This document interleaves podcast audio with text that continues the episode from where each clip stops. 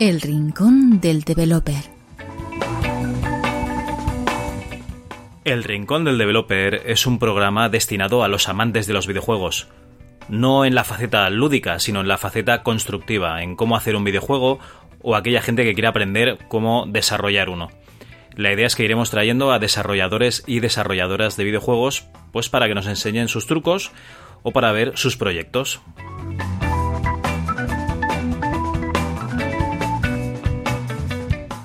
Esperamos que lo disfrutéis.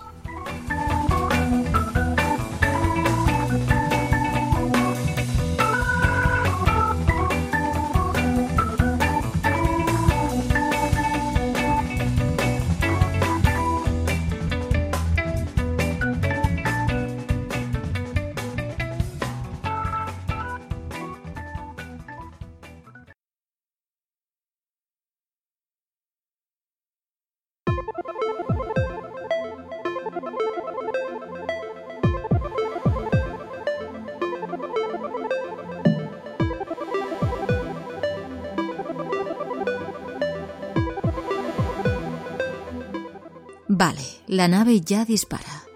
Ahora vamos a por el control de colisiones.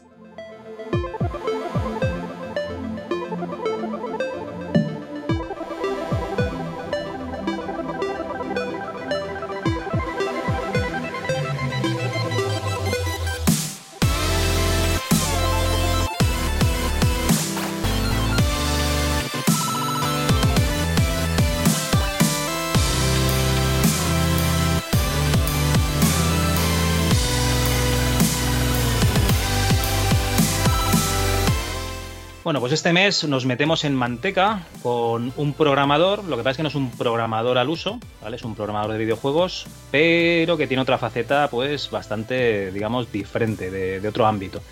En fin, un mes más nos metemos en el rincón del developer, ese sitio donde vamos a hablar con programadores o con desarrolladores y o desarrolladoras de videojuegos.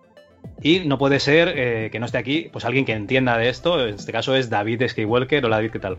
Hola, buenas tardes.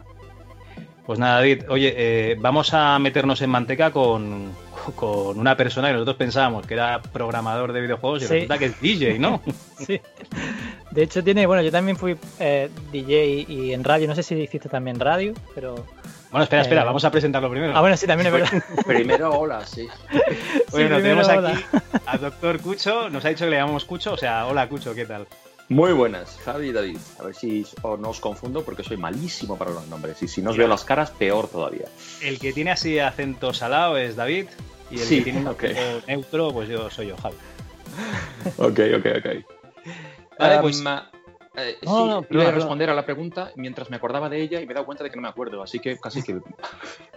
me, os me la repetís porque. eh, Empezamos No por el principio. Tú eh, he oído, claro, porque yo todavía no había hablado contigo, esta es la primera vez que entablamos una conversación que no sea por Twitter, había oído que tú empezaste programando realmente con un ordenador Spectrum y con el Amiga. Sí, de, realmente la evolución fue Spectrum, Commodore 64, Amiga 500 y algo de 8086, pero todo muy a nivel amateur. O sea, a mí me gustaba aprender eh, programar, me compraba mis libros de, de programación, que por aquel momento era dificilísimo porque, porque había pocos y, y eran difíciles de encontrar y el que te hablaba de una cosa no te hablaba de lo otro. Y aparte, alguno de ellos, me acuerdo un libro de, de la Amiga 500 que me compré que no tenía ni pajolera idea de inglés, bueno, bajísimo, porque yo en el colegio di, di francés, nada más que en primero de BUP eh, cambiamos a, a inglés, entonces tenía un inglés malísimo. Y el libro mm, estaba en inglés, pero no estaba traducido al, castellano. Y lo sufrí, pero a base de leerlo y por contexto me lo leí tres veces, porque iba sacando el significado de las cosas, porque además era todo un, vocabulario muy técnico, o sea, horror, horror, horror lo que tuve que pasar ahí. Pero las ganas, ¿sabes? Pues les podían. Entonces, eh, todo era muy a nivel amateur. O sea, yo hacía mis programicas, hacía un sprite moviéndose por, por la, por la pantalla. Lo único que llegué a hacer funcional de lo que puede llamarse un programa que me sirvió para algo em, fue un sampler eh, usando la Amiga 500 en ensamblador que usaba el ordenador como si fuese un eh, sampler, porque yo tenía mi, mi, tenía otra amiga que era el que usaba para porque en mi faceta de cuando eh, era dicho que, o sea, primero yo quería hacer videojuegos, después cambié al, al hacer música y tal, y en esa, en ese, en ese mm, tránsito de una cosa a otra, pues todavía pues enredaba con los ordenadores en plan programación y, y, y pensé que podría usarlo para, para, pues para usarlo para la música, porque un sampler es un aparato, es un aparato que se usa en música electrónica, pero, pero que por aquel entonces era carísimo. Ajá. Entonces, Entonces te lo querías hacer por software, digamos, querías hacerte una utilidad. Claro, porque... Explicar, ¿Podríamos explicar lo que es un sampler antes de seguir ahondando? Bien, eh, eh, dale, dale. Sí, sí, bueno, un sampler supongo que lo que hiciste era algo que grababa un sonido y lo podía reproducir a diferentes frecuencias, ¿no? Para que fuera más o menos rápido y así cambiaba un poco el tono de, pues, de lo que estuviera sonando. Si era eh, un piano, pues va sonando más o menos agudo, o uh -huh. una voz, o alguna cosa así, ¿no? Supongo que eso era un poco la idea de lo que, de lo que programaste. Exactamente, lo único que yo no hice la parte de grabación de sonido porque eso ya lo tenían otros programas. Entonces Ajá. yo cogía lo, los sonidos, los cargaba desde disco y sí que hice la parte de reproducirlos a distintas velocidades para poder usarse en una canción y al mismo tiempo hice la rutina de lectura de, de datos MIDI. Eh, yo tenía una amiga 500 que era el maestro y ahí, ahí sí tenía un programa de secuenciación, el cual te, eh, podía usar el sampler integrado, un tracker. Pues si lo, sí, usaba, sí, sí. Los primeros temas usaba un tracker. Entonces, usaba el, un tracker que tenía, uno de los primeros que tenía capacidad para enviar comandos MIDI, además del secuenciador interno de la amiga. Entonces, ese amiga podía usar sus cuatro canales de audio digital. Pero mmm, como mmm, eran insuficientes, me compré otro amiga y, lo estaba, y el programa lo hice para esclavizar a esa amiga. Para Ajá. que ese pudiese recibir los comandos MIDI y disparar disparar sonidos con, a distintas frecuencias usando las, el, el, la, la, programación de la canción MIDI en el tracker, en, el, en la amiga que tenía, que estaba corriendo el tracker. Como para poder hacerlo en, en directo mientras sonaba la música, poder tocar o, o no? ¿O no, te no permitía... estaba todo escrito. Yo soy un músico ah, malísimo. Vale. Yo no, no, yo soy capaz de escribir, escribir música, pero tocarla es, es como un espectáculo de, de, de terror. Entonces, toda la música estaba escrita en el tracker pero Ajá. la amiga obedecía las órdenes y tal. De esa forma, pues tenía en lugar de cuatro canales de audio digital, tenía eh, ocho. Cuatro vale. por ordenador. Vale, y, luego lo, y luego lo grababas, en teoría, en otro disquete. Um, la configuración de los sonidos, cómo habían quedado o cómo habían quedado guardados, eso se podía grabar en un, en un disquete y después cada vez que, que tenía que, que, ponerme a trabajar con la canción tenía que cargar exactamente ese disquete con los sonidos, con la configuración y tal. Luego, en, alguna, en la mayoría de los discos fueron grabados en. Los discos me refiero a los, el lanzamiento discográfico, no el disquete. Temas. Fueron, fueron, los temas fueron grabados en un estudio profesional, o sea, yo, eso me servía para hacer las maquetas porque la amiga, a pesar de tener eh, ese sonido tan bueno que nosotros todos, mm, recordamos, a nivel profesional pues eh, se quedaba escaso porque eran 8 bits y, y la frecuencia de, de, muestreo pues era baja. Entonces en un estudio profesional la compañía discográfica me lo pagó y ahí sí tenían un sampler de verdad. Entonces yo como conocía las fuentes de donde había grabado esos sonidos, los volvimos a grabar y los cargamos en el sampler de verdad y ahí pues bueno. algunos salieron con sonidos de amiga ¿eh? porque eran tan largos o eran, o eran estaban tan perdidos que era imposible recuperar de dónde había sacado yo eso y salieron los discos grabados con, con eso con sonido de 8 bits y tal Cuando que si a Depemo le dicen que tiene que volver a grabar los samples de la pelota de ping-pong o alguna cosa esa que hacían rara. ¿A quién, perdona? A Depeche Mode. Ah, Depeche Mode, claro. Esos, es, algunos de esos samples, pues eh, no vuelves a saber de dónde salen. Sobre claro, todo claro, cuando... eso es. Ostras, yo no tengo mucha idea. Yo pensaba que el chip de, de, audio de la Amiga era de 16 bits, igual que el, que el procesador. Ahora, ahora, me entero que tenía un chip de 8 bits. Vale, vale. Es que no he sido amiguero nunca, no, no lo sabía.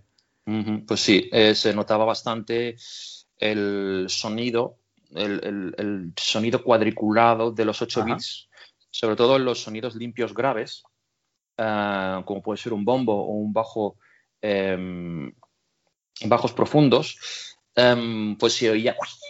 Se quedaba encima, muy corto. Encima de, del boom se oía un.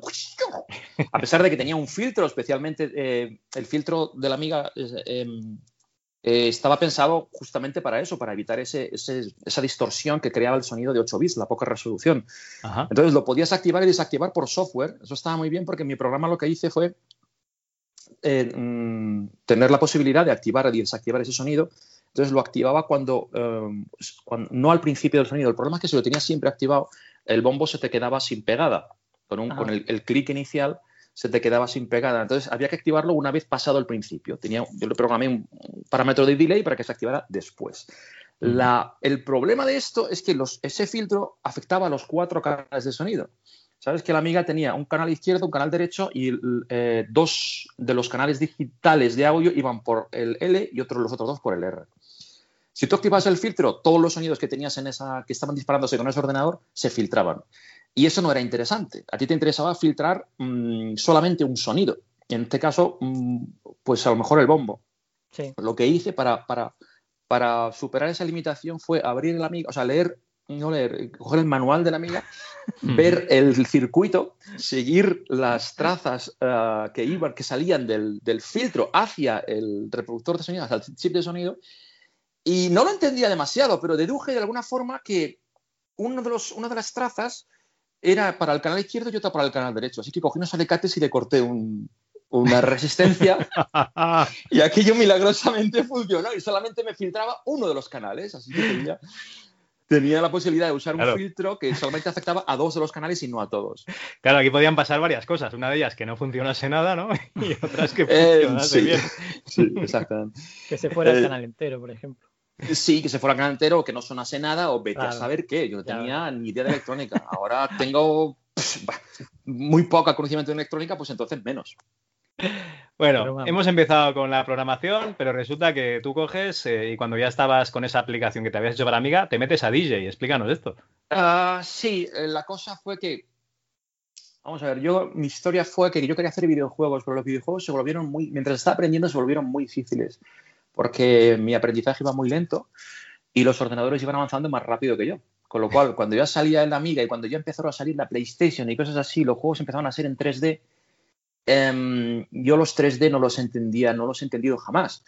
Entonces eh, dije, bueno, de acuerdo, eh, este, este, esto es game over, jamás vas a hacer un videojuego.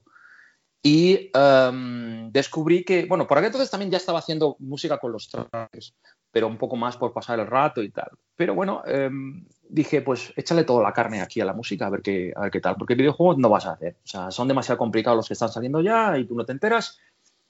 Y, y entonces me. Porque además siempre, siempre ha hecho, perdona, al final siempre ha hecho tu entorno eh, quiero decir, ¿tenía algún amigo o alguien que, que, acudiera, algún algo de tu entorno que te pudiera ayudar o siempre has sido autodidacta y, y tú te has echado eh, el proyecto eh, a los hombros y ya está?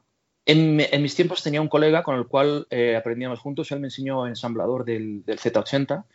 A partir de, de ahí, pues con, con, las bases de ese, de ese, ensamblador, pues aprendí el, el, el ensamblador del 6502, que es del Commodore, y luego pues el de la Amiga y tal. Y en la música, luego también él, él, estaba haciendo música también. Los dos cambiamos al, al, mismo tiempo, más o menos, y entonces pues compartíamos cosas, compartíamos lo que aprendíamos y todo eso. Hola. Sí, la verdad que sí, porque eh, esos días sin internet es que es imposible. sí. yo, yo, también tenía un amigo que fue el que cuando uno eh, aprendía una cosa se le decía, el otro aprendía otra cosa y tal, y al final siempre eh, consigue una sinergia que además también te anima a seguir aprendiendo. Exactamente, exactamente. Porque sí, aunque sea poco lo que vas avanzando, compartir esa ilusión de aquello que vas haciendo y vas aprendiendo con alguien que entiende la dificultad y que agradece lo que has descubierto y tal, pues es maravilloso. Y, y, al revés también, o sea, cuando te dice, no, es que ya sé cómo se hace esto, ¡pum! ¡Buah! Se te abre un cielo. y sí, era maravilloso. Muy bien. Bueno, eh, si alguien quiere, tiene curiosidad, ¿no? Por estos temas que, que hace Cucho, pues nada, simplemente tiene que buscar Doctor Cucho por YouTube y yo creo que ahí tienes una, buena muestra. Tienes un canal, ¿no? No, no son todo, o sea, tienes 340 vídeos, no son todo canciones tuyas, pero algunas tienes, ¿no? Uh, en el canal de Doctor Cucho de que yo creo que sí que son todo canciones. Ah, no, hay, hay sesiones de discoteca también. Una, una temporada en que me llevaba una cámara y subía luego la gente bailando o yo haciendo lo más en la cabina. Sí, eh, pero hay, hay muchos temas, o sea, temas, yo no sé cuántos hice, pero pero no sé, 300 y pico temas, yo no sé cuántos, perdí la cuenta ya. En mi página web están listados, porque sí, yo era bastante eh, prolífico en ese sentido. Eh, me basaba todo mi, avance en sacar y eh, cuantos más temas mejor, siempre, siempre, siempre con la con, con unos estándares altos de calidad. Pero la cosa es que en el mundo de los DJs puedes hacer dos cosas. Una es eh, hacer los temas clave y colocarlos en los temas clave gracias a mm, contactos y tal, pinchar las discotecas clave gracias a contactos y tal. Entonces, como yo era muy malo en eso, pues le echaba toda la carne al asador en, a, horas y horas en el, en el estudio. A la producción. sí, a la producción. De hecho, bueno, yo solo he escuchado los temas, pero la parte de producción está súper currado. Sea. Ah, sí, ¿cuáles has, oído? Porque hay he escuchado, he escuchado uno de Pacha de. Eh, ah, ahora no me había acordado de cómo se llama. Eh, se ve ah. como una palmera difuminada de fondo. La tarde se ha puesto triste. Sí, creo que sí. suena a una muchacha. Una muchacha, sí, en, latino. Eh, sí. ese es uno de mis últimos temas. ese es de los de, que, están muy bien producidos, de mi, mi última época. Pajarillo voló, llevándose en vuelo eterno. Lo más dulce, lo más tierno que el campo me regaló.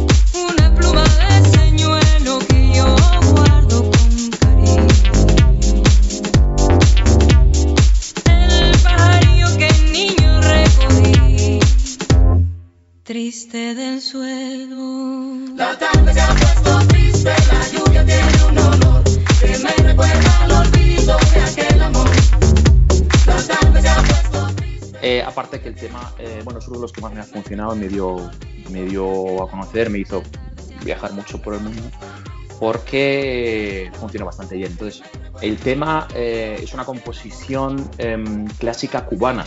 El tema es un, tema original cubano de, de Pedro Rodolfo, Ferrer y Luis Ferrer, no recuerdo exactamente, creo que son hermanos, hermanos Ferrer. Y es un clásico que, bueno, lo escuchas el original y la letra pues es esa, lo que pasa es que suena completamente diferente. Lo que hice fue una versión, una versión, pues eso, una versión house.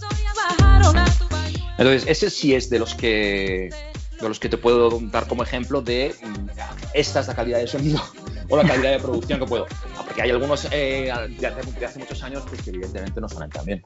Yo los que he escuchado creo que son de 2014, puede ser por ahí más o menos esa época. Ahí ya, sí, sí, sí, ahí ya yo ya estaba ya mm, ya no podía aprender mucho más. ya no podía sonar mucho mejor. es que es espectacular, la verdad. Yo he escuchado ese y otro de, mm, de este de Singing Record o algo así, ¿puede ser? Spinning. Spinning Record, eso, perdón. Sí, eh, de no Spinning saqué varios, no sé. Sí, pues, pues no sé. El Can't Stop Playing debe ser, ¿no? Can't Stop Playing, sí, ese es otro también que me dio bastante, bastante popularidad y funciona muy bien. Eh, de hecho, 38 millones de descargas, veo aquí. bueno, uh, de visualizaciones. Sí, bueno. Sí, ese tema es curioso porque em, cuando lo lanzó Spinning eh, fue después de 10 años que hubiese sido lanzado por primera vez en mi sello, que ya por entonces funcionó muy bien en Holanda. Como los, los de Spinning son holandeses, conocían mm. el, el, el potencial del disco porque estuvo número uno en Holanda pues semanas y semanas y semanas. aquello era horroroso, el típico tema que, que, estás hasta las narices de escucharlo en la radio y ya lo odias, pues ese era. O sea que allí, ¿no? en, en, Bélgica también y tal, pero fue un, un, éxito muy localizado, fue muy curioso, que funcionó allí y tal. Entonces, como ellos conocían el potencial, pues se encargaron eh, un remix eh, con Oliver Heldens, que es un chaval que estaba muy de moda por aquel entonces y me propusieron hacerlo y tal, pues, pues venga, pues adelante. Y entonces sí que, mm, sí que el tema funcionó más allá de, eh, de, Holanda y, aquella zona, ya convirtiéndose, pues eso, pues, que, podría decirse o mundial o al menos en bastantes más países funcionó. Bueno, entonces eh, tú coges y te dedicas a ir, me imagino que sala por sala, aparte de la, de la producción, pues a pinchar tu, tu, música y la música de otros, bueno, otras producciones, otra música. Y yo tengo una duda aquí, es eh, ¿en qué momento tienes ahí un, un hacer, un problema con, con David Guetta por algún pasillo de, de, yo qué sé, de Pachá, de Ibiza, por donde sea? No. Porque eh, coges y, y dices, me tengo que sacar de, de- de- del mundo del DJ, de- del mundo de la música, de los clubs nocturnos, y voy a sacar un videojuego que se llama Ghosts and DJs, donde Sí. lo- los DJs son enemigos, ¿no? Y está David Guetta, ahora no, no recuerdo cuáles son los dos, porque es el que, el que se me quedó en la, en la mente, ¿no? No es David Guetta, es Devil Gouta. ¿vale? Vale, vale, vale. Es, es el pixel art, es el pixel art de David Guetta, pero con otro nombre, vale, vale. Eh, vamos ¿Qué a ver, pasó? yo- ¿Qué pasó, Cucho? Em, nada concreto, nada concreto, pero es el.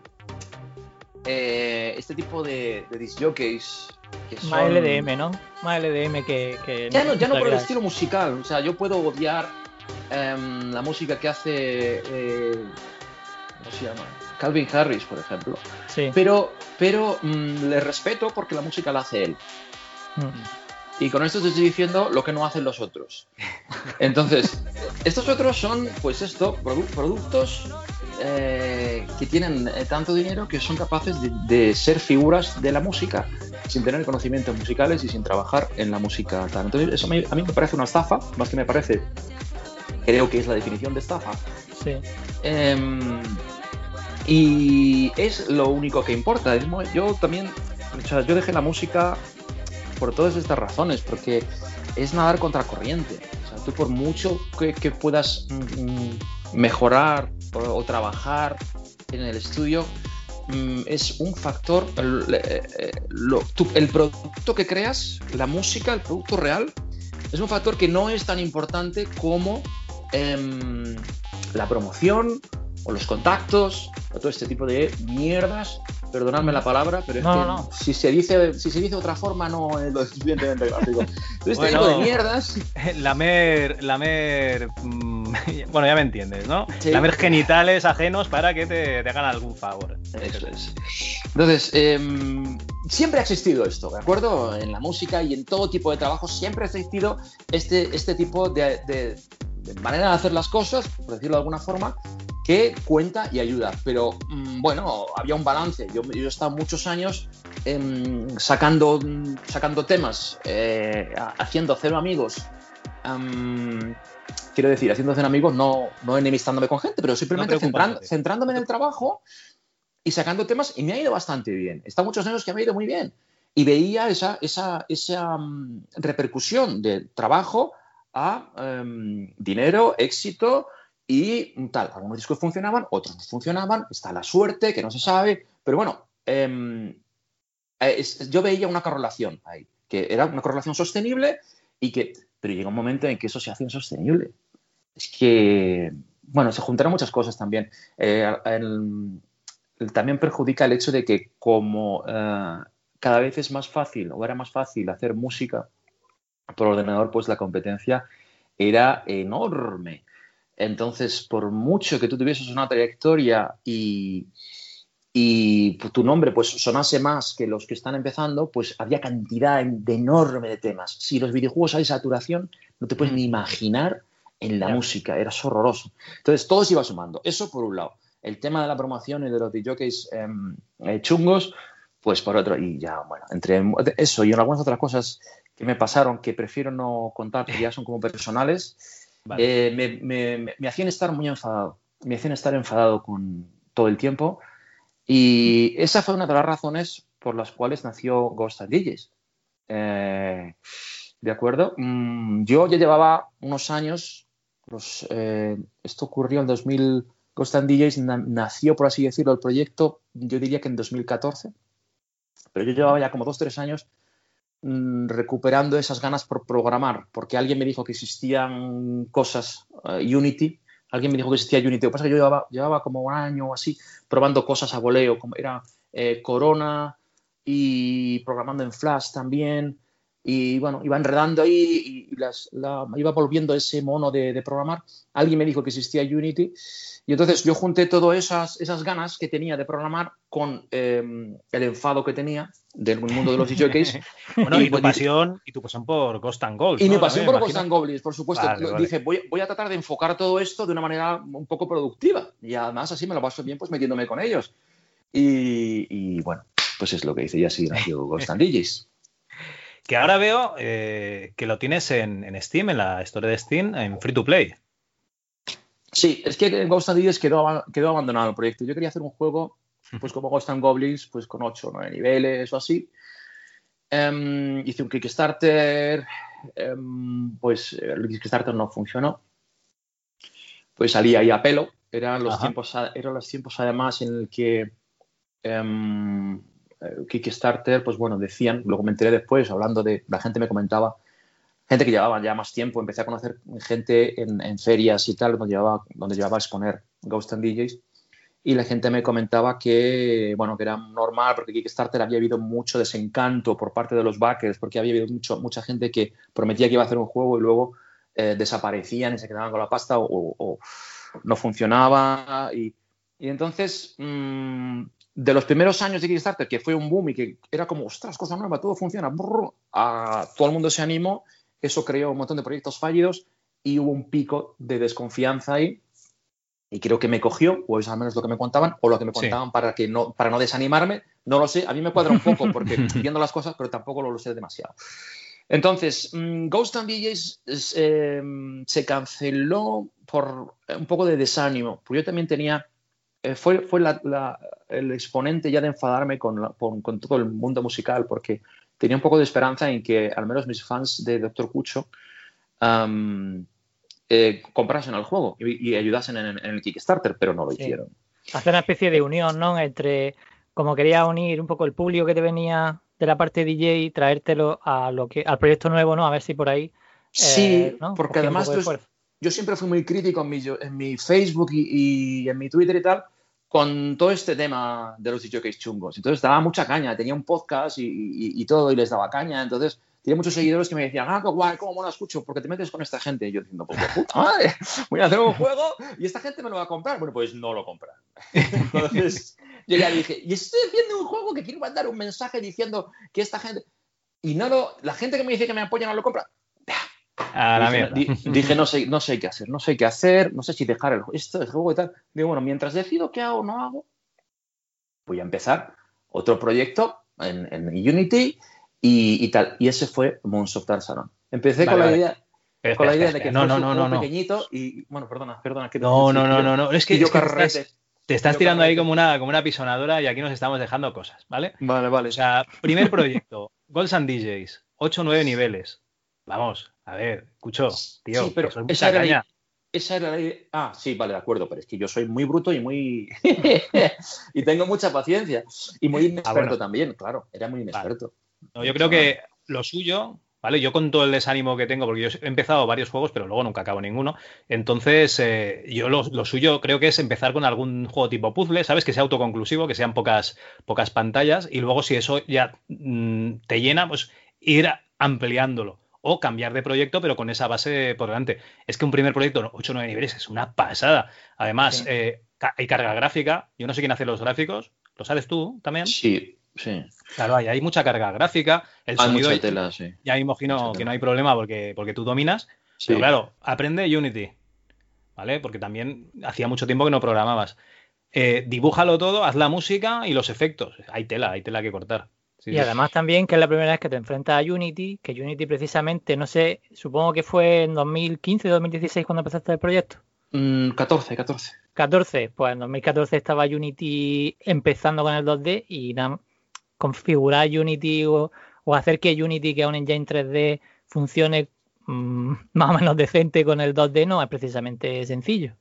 Bueno, bueno, a yo día de hoy sí. descubrí, de hoy. Eh, sí, entonces yo, yo, descubrí, yo creo que sí lo era porque igual no conoces el, el, el nunca sé decirlo, eh, 2D Toolkit. ¿Conoces sí, el 2D sí. Toolkit? Claro, claro, ya a partir de plugin y demás que vas poniéndole encima, pues, pues puedes ir, eh, eh, o sea, bueno, te puedes ir apañando, pero digamos que Unity en sus primeras versiones precisamente tenía muchos inconvenientes con la parte 2D. Por ejemplo, yo recuerdo que para poner unas fuentes que sean pixeladas o alguna cosa de esas tenías que armar, tenías que armar un buen, un buen sitio. Sí, pero yo empecé con 2D Toolkit directamente. O sea, si yo Vale, si no vale. hubiese tenido eso, no me hubiera metido. Eh, eh, con el 2D Toolkit tiene muchas facilidades para eso, para que los píxeles se encajen y esas mierdas. No es perfecto, porque aún así, pues bueno, yo he tenido que hacer muchas leches para que aquello, los píxeles se encajen bien, con los scanlines y todo. Sí, pero, pero, hombre, era una ayuda tremenda. Y además, la forma de, de- lo sigo usando, ¿eh? el 2D Toolkit. Eh, Sí. La forma de, de- de tener las animaciones y todo es como muy retro. Y esa manera de pensar, pues yo la entendí muy bien. Sí, Muy yo sigo, bien. yo sigo arrastrando también la... Nosotros hicimos un proyecto, el primer proyecto que hicimos eh, fue también en 2000, 2014, 2015, lo que pasa que... No, 2000, 2013, 2014 me parece que fue. Y, y claro, en ese momento todavía el, el Unity en 2D no iba muy bien. Creo que empezamos con Unity 3, puede ser, y de Unity 3, mm, Unity 4 ya sí tenía eh, más herramientas 2D y sí empezaron a salir plugins y ya la herramienta eh, mm, pegó el salto que pegó y empezó a usarlo mucha gente y tal. Yo creo que por el 3 creo que no... Yo creo que el primero que sé fue el 4 punto algo, me parece. Sí, sí, recuerdo, recuerdo el 4.7, lo estuve manteniendo mucho tiempo.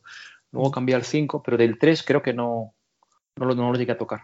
Vale, bueno, pensar en la audiencia que Unity lo que van haciendo es que se supone que eh, mm, tienen que ser compatibles entre versiones, pero ah, eh, lo que pasó entre Unity 3 y Unity 4, incluso de Unity 4 y Unity 5, era que rompieron muchas cosas. De hecho, Unity estuvo muchos años con muchas cosas rotas y muchos estudios que se tenían que quedar en la versión, imaginar una versión de, de 2012, porque si intentaban subir, pues el programa no funcionaba nada y que lo tenían que reescribir entero y era una locura. Entonces, eso pasó, eso eh, le pasó a un montón de compañeros y eh, que algunos seguramente que dejará algún comentario de sus pesadillas con Unity. O sea, Pues- más vale acabar lo que, lo que tienes, empezar con esa versión, ¿no? Y luego ya si eso, aprendes cómo va la siguiente, ¿no? Con proyecto Eso es. nuevo. Eso es.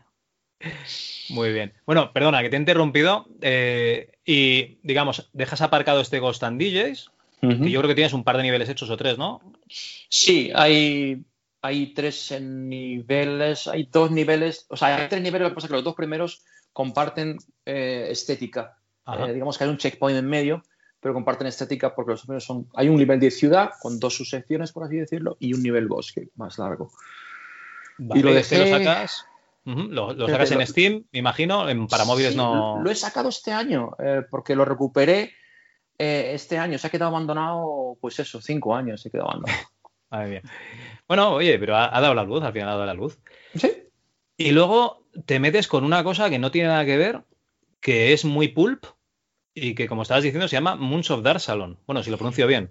Sí, sí, sí, lo pronuncias bien. Eh, sí, este fue eh, em, que cuando yo estaba enfadado porque Ghost and DJs no habían apoyado mis supuestos seguidores, eh, pues empecé a enredar con, otra, con otro tipo de juego que tenía en la cabeza y, y fue, fue este, Muso Salon. La cosa fue de, de que yo pensé, bueno, joder, me he tirado un año haciendo eh, dos niveles de Ghost and Goblins, esto es muchísimo tiempo, esto es- yo nunca me he hecho un proyecto tan largo. Voy a hacer un jueguico que Claro, se acabe en unos meses. Ese es Muso Salon. Y llevo, ¿Cuándo, cuándo, ¿cuándo dijiste eso?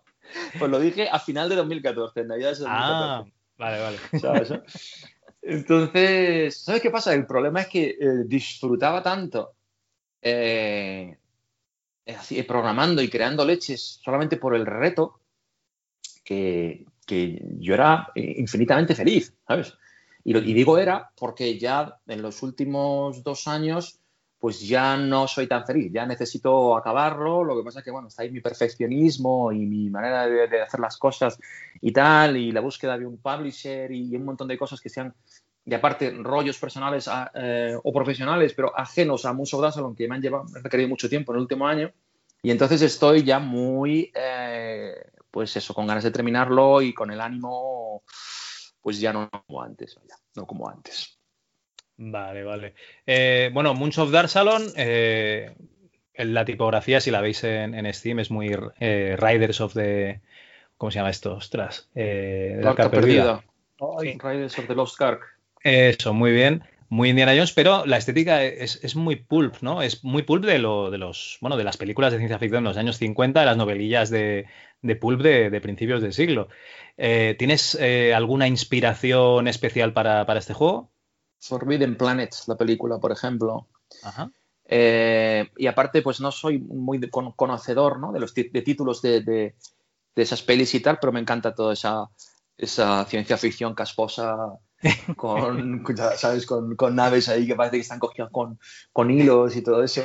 Con platos Pero- voladores en lugar Platos, de platillos. los, ¿no? los- los- los cohetes con forma de pepino. o sea, me, me parece, me parece maravilloso. Los aliens así con ojos saltones. Con traje de Entonces, buzo. bueno, sí. Sí, eso es, eso es. Podríamos contar un poco de qué va el juego, ¿no? La mecánica. La Eh, mecánica. sí. Es- es- bueno, ¿lo contáis o lo cuento? Es que no sé si me, si me has dicho. Bueno, como hemos jugado un poquito, que nos has dejado una, una demo, David, si te, si te animas tú. Lo Dale. puedo intentar, lo puedo intentar, porque el juego no es, no es sencillo de explicar. ¿eh? A ver, em, yo me gustaría que, que los oyentes se hicieran una, una idea mental de, de un plan, o sea, nosotros vemos como, como si fuera la, eh, un plano, eh, ¿cómo se dice? Frontal, ¿no? Sí, frontal de, de, de la pantalla, como si fuera pues, el Mario o lo que sea, un plano 2D en el que vemos un personaje pequeñito eh, que mm, no sé, bueno, directamente eh, nosotros lo manejamos, pero no solo eso, sino que además, eh, como si fuera una especie de lemmings, po- podemos eh, coger a sus compañeros y darle órdenes para que nos ayuden a abrir puertas. Eh, como si fuera. mm, Es que había un juego de Blizzard antiguo, no me acuerdo mismo el nombre, no me sale el nombre. Me encanta, Eh, me, me encanta cómo sufres, ¿eh? Me, me- me recuerda un poco al, al Humans, que era así como el Lemmings, pero con personajes más grandes también. Es eh, un mapa tipo Worms, ¿vale? Para que os hagáis una idea. Lo que pasa En que, el- que no- como el Worm a lo mejor no lo conoce mucha gente, no No, quería que decir va. el Worm. El Worms no lo conoce gente, en serio. No lo sé, por si acaso, yo qué sé, digo, bueno, de hecho, eh, parte también se puede destruir el, el entorno y tal, o sea que no se está súper currado. Vale, me, gusta, me gustan esas referencias porque yo siempre lo describo como. eh, o sea, tirando de Lemmings, de Worms y de Apes Odyssey. vale, vale, muy bien. El Lemmings, porque además la misión es rescatar a tus congéneres, llevarlos en- desde el principio de nivel hasta alguna salida al final, que esta- en este caso es una nave espacial. Ah, Worms, porque el terreno es, es, eh, lo puedes destruir, no solo eso, sino que además puedes crearlo. Ujú. Y Apes Odyssey porque tienes comandos de voz para controlar a tu- tus colegas. En lugar de con el Lemmings hacerlo con el ratón, las órdenes se las das con comandos de, de voz. Pero bueno, y aparte es un juego de acción. ¿Por qué? Porque cuando dices Lemmings, pues a lo mejor la gente piensa que tal, pero es un juego de acción porque tú controlas a uno de los Lemmings. Entonces, pues tienes todas las mecánicas de lo- todos los platformers mm, y más. O sea, tú corres, saltas, te agachas, disparas, vuelas con un jetpack y aparte tienes los comandos de voz para, para controlar a, a los tipos. Pero no solo eso, sino que puedes subirte a vehículos todoterreno, subirte a naves espaciales para llevar a tus colegas en la nave o en el vehículo. Tienes una pistola eh, que genera terreno con la cual puedes construir puentes, porque tú tienes un jetpack, pero tus compañeros no. Entonces tienes que encargarte de que crear, o sea, crear puentes donde hay precipicios y tal. Además, puedes usar el arma para crear terreno para protegerte de los enemigos, puedes crear barreras para que no lleguen. Por supuesto, tienes una pistola láser para matarlos. Hay eh, los La linterna. a- La linterna, porque es cierto, ellos son, son sensibles a la luz. Y esto es algo que siempre saco pecho, pero es, una, es un, es un Es brutal, ¿eh? Eso, eso es brutal. ¿A ti te, te- lo has comprendido eso? Cu- Cuéntame cómo lo has visto, porque, en serio, normalmente Sí, la sí. gente no, no sabe apreciar eso. Es espectacular, o sea, eh, cuando nosotros usamos la, la linterna con, digamos que pulsamos, imagina, pulsamos un botón y entonces en ese momento podemos libremente, ¿vale? En el plano 2D, pero libremente podemos enfocar la linterna donde queramos. Entonces, lo que pasa es que tus compañeros tienden a ir a donde está iluminado. Y si no está iluminado, incluso ellos ven que no hay iluminación ahí, es decir, que se detecta que, que no hay iluminación en, e- en- en ese plano donde está el, el, el- el compañero. Y si tú le iluminas una zona de esa que está oscura, él, él busca la luz, por así decir, y, se queda más tranquilo. Y si, y si, se- y si lo que nunca he intentado es dejarle un poco allí en la oscuridad a ver qué pasaba, pero, pero si tú le pones la luz, ellos intentan seguirte, escalar incluso si ven que hay una luz por algún sitio cercano. Y, y de hecho, eh, no solo tienes las órdenes, sino que además puedes jugar con las órdenes y la luz.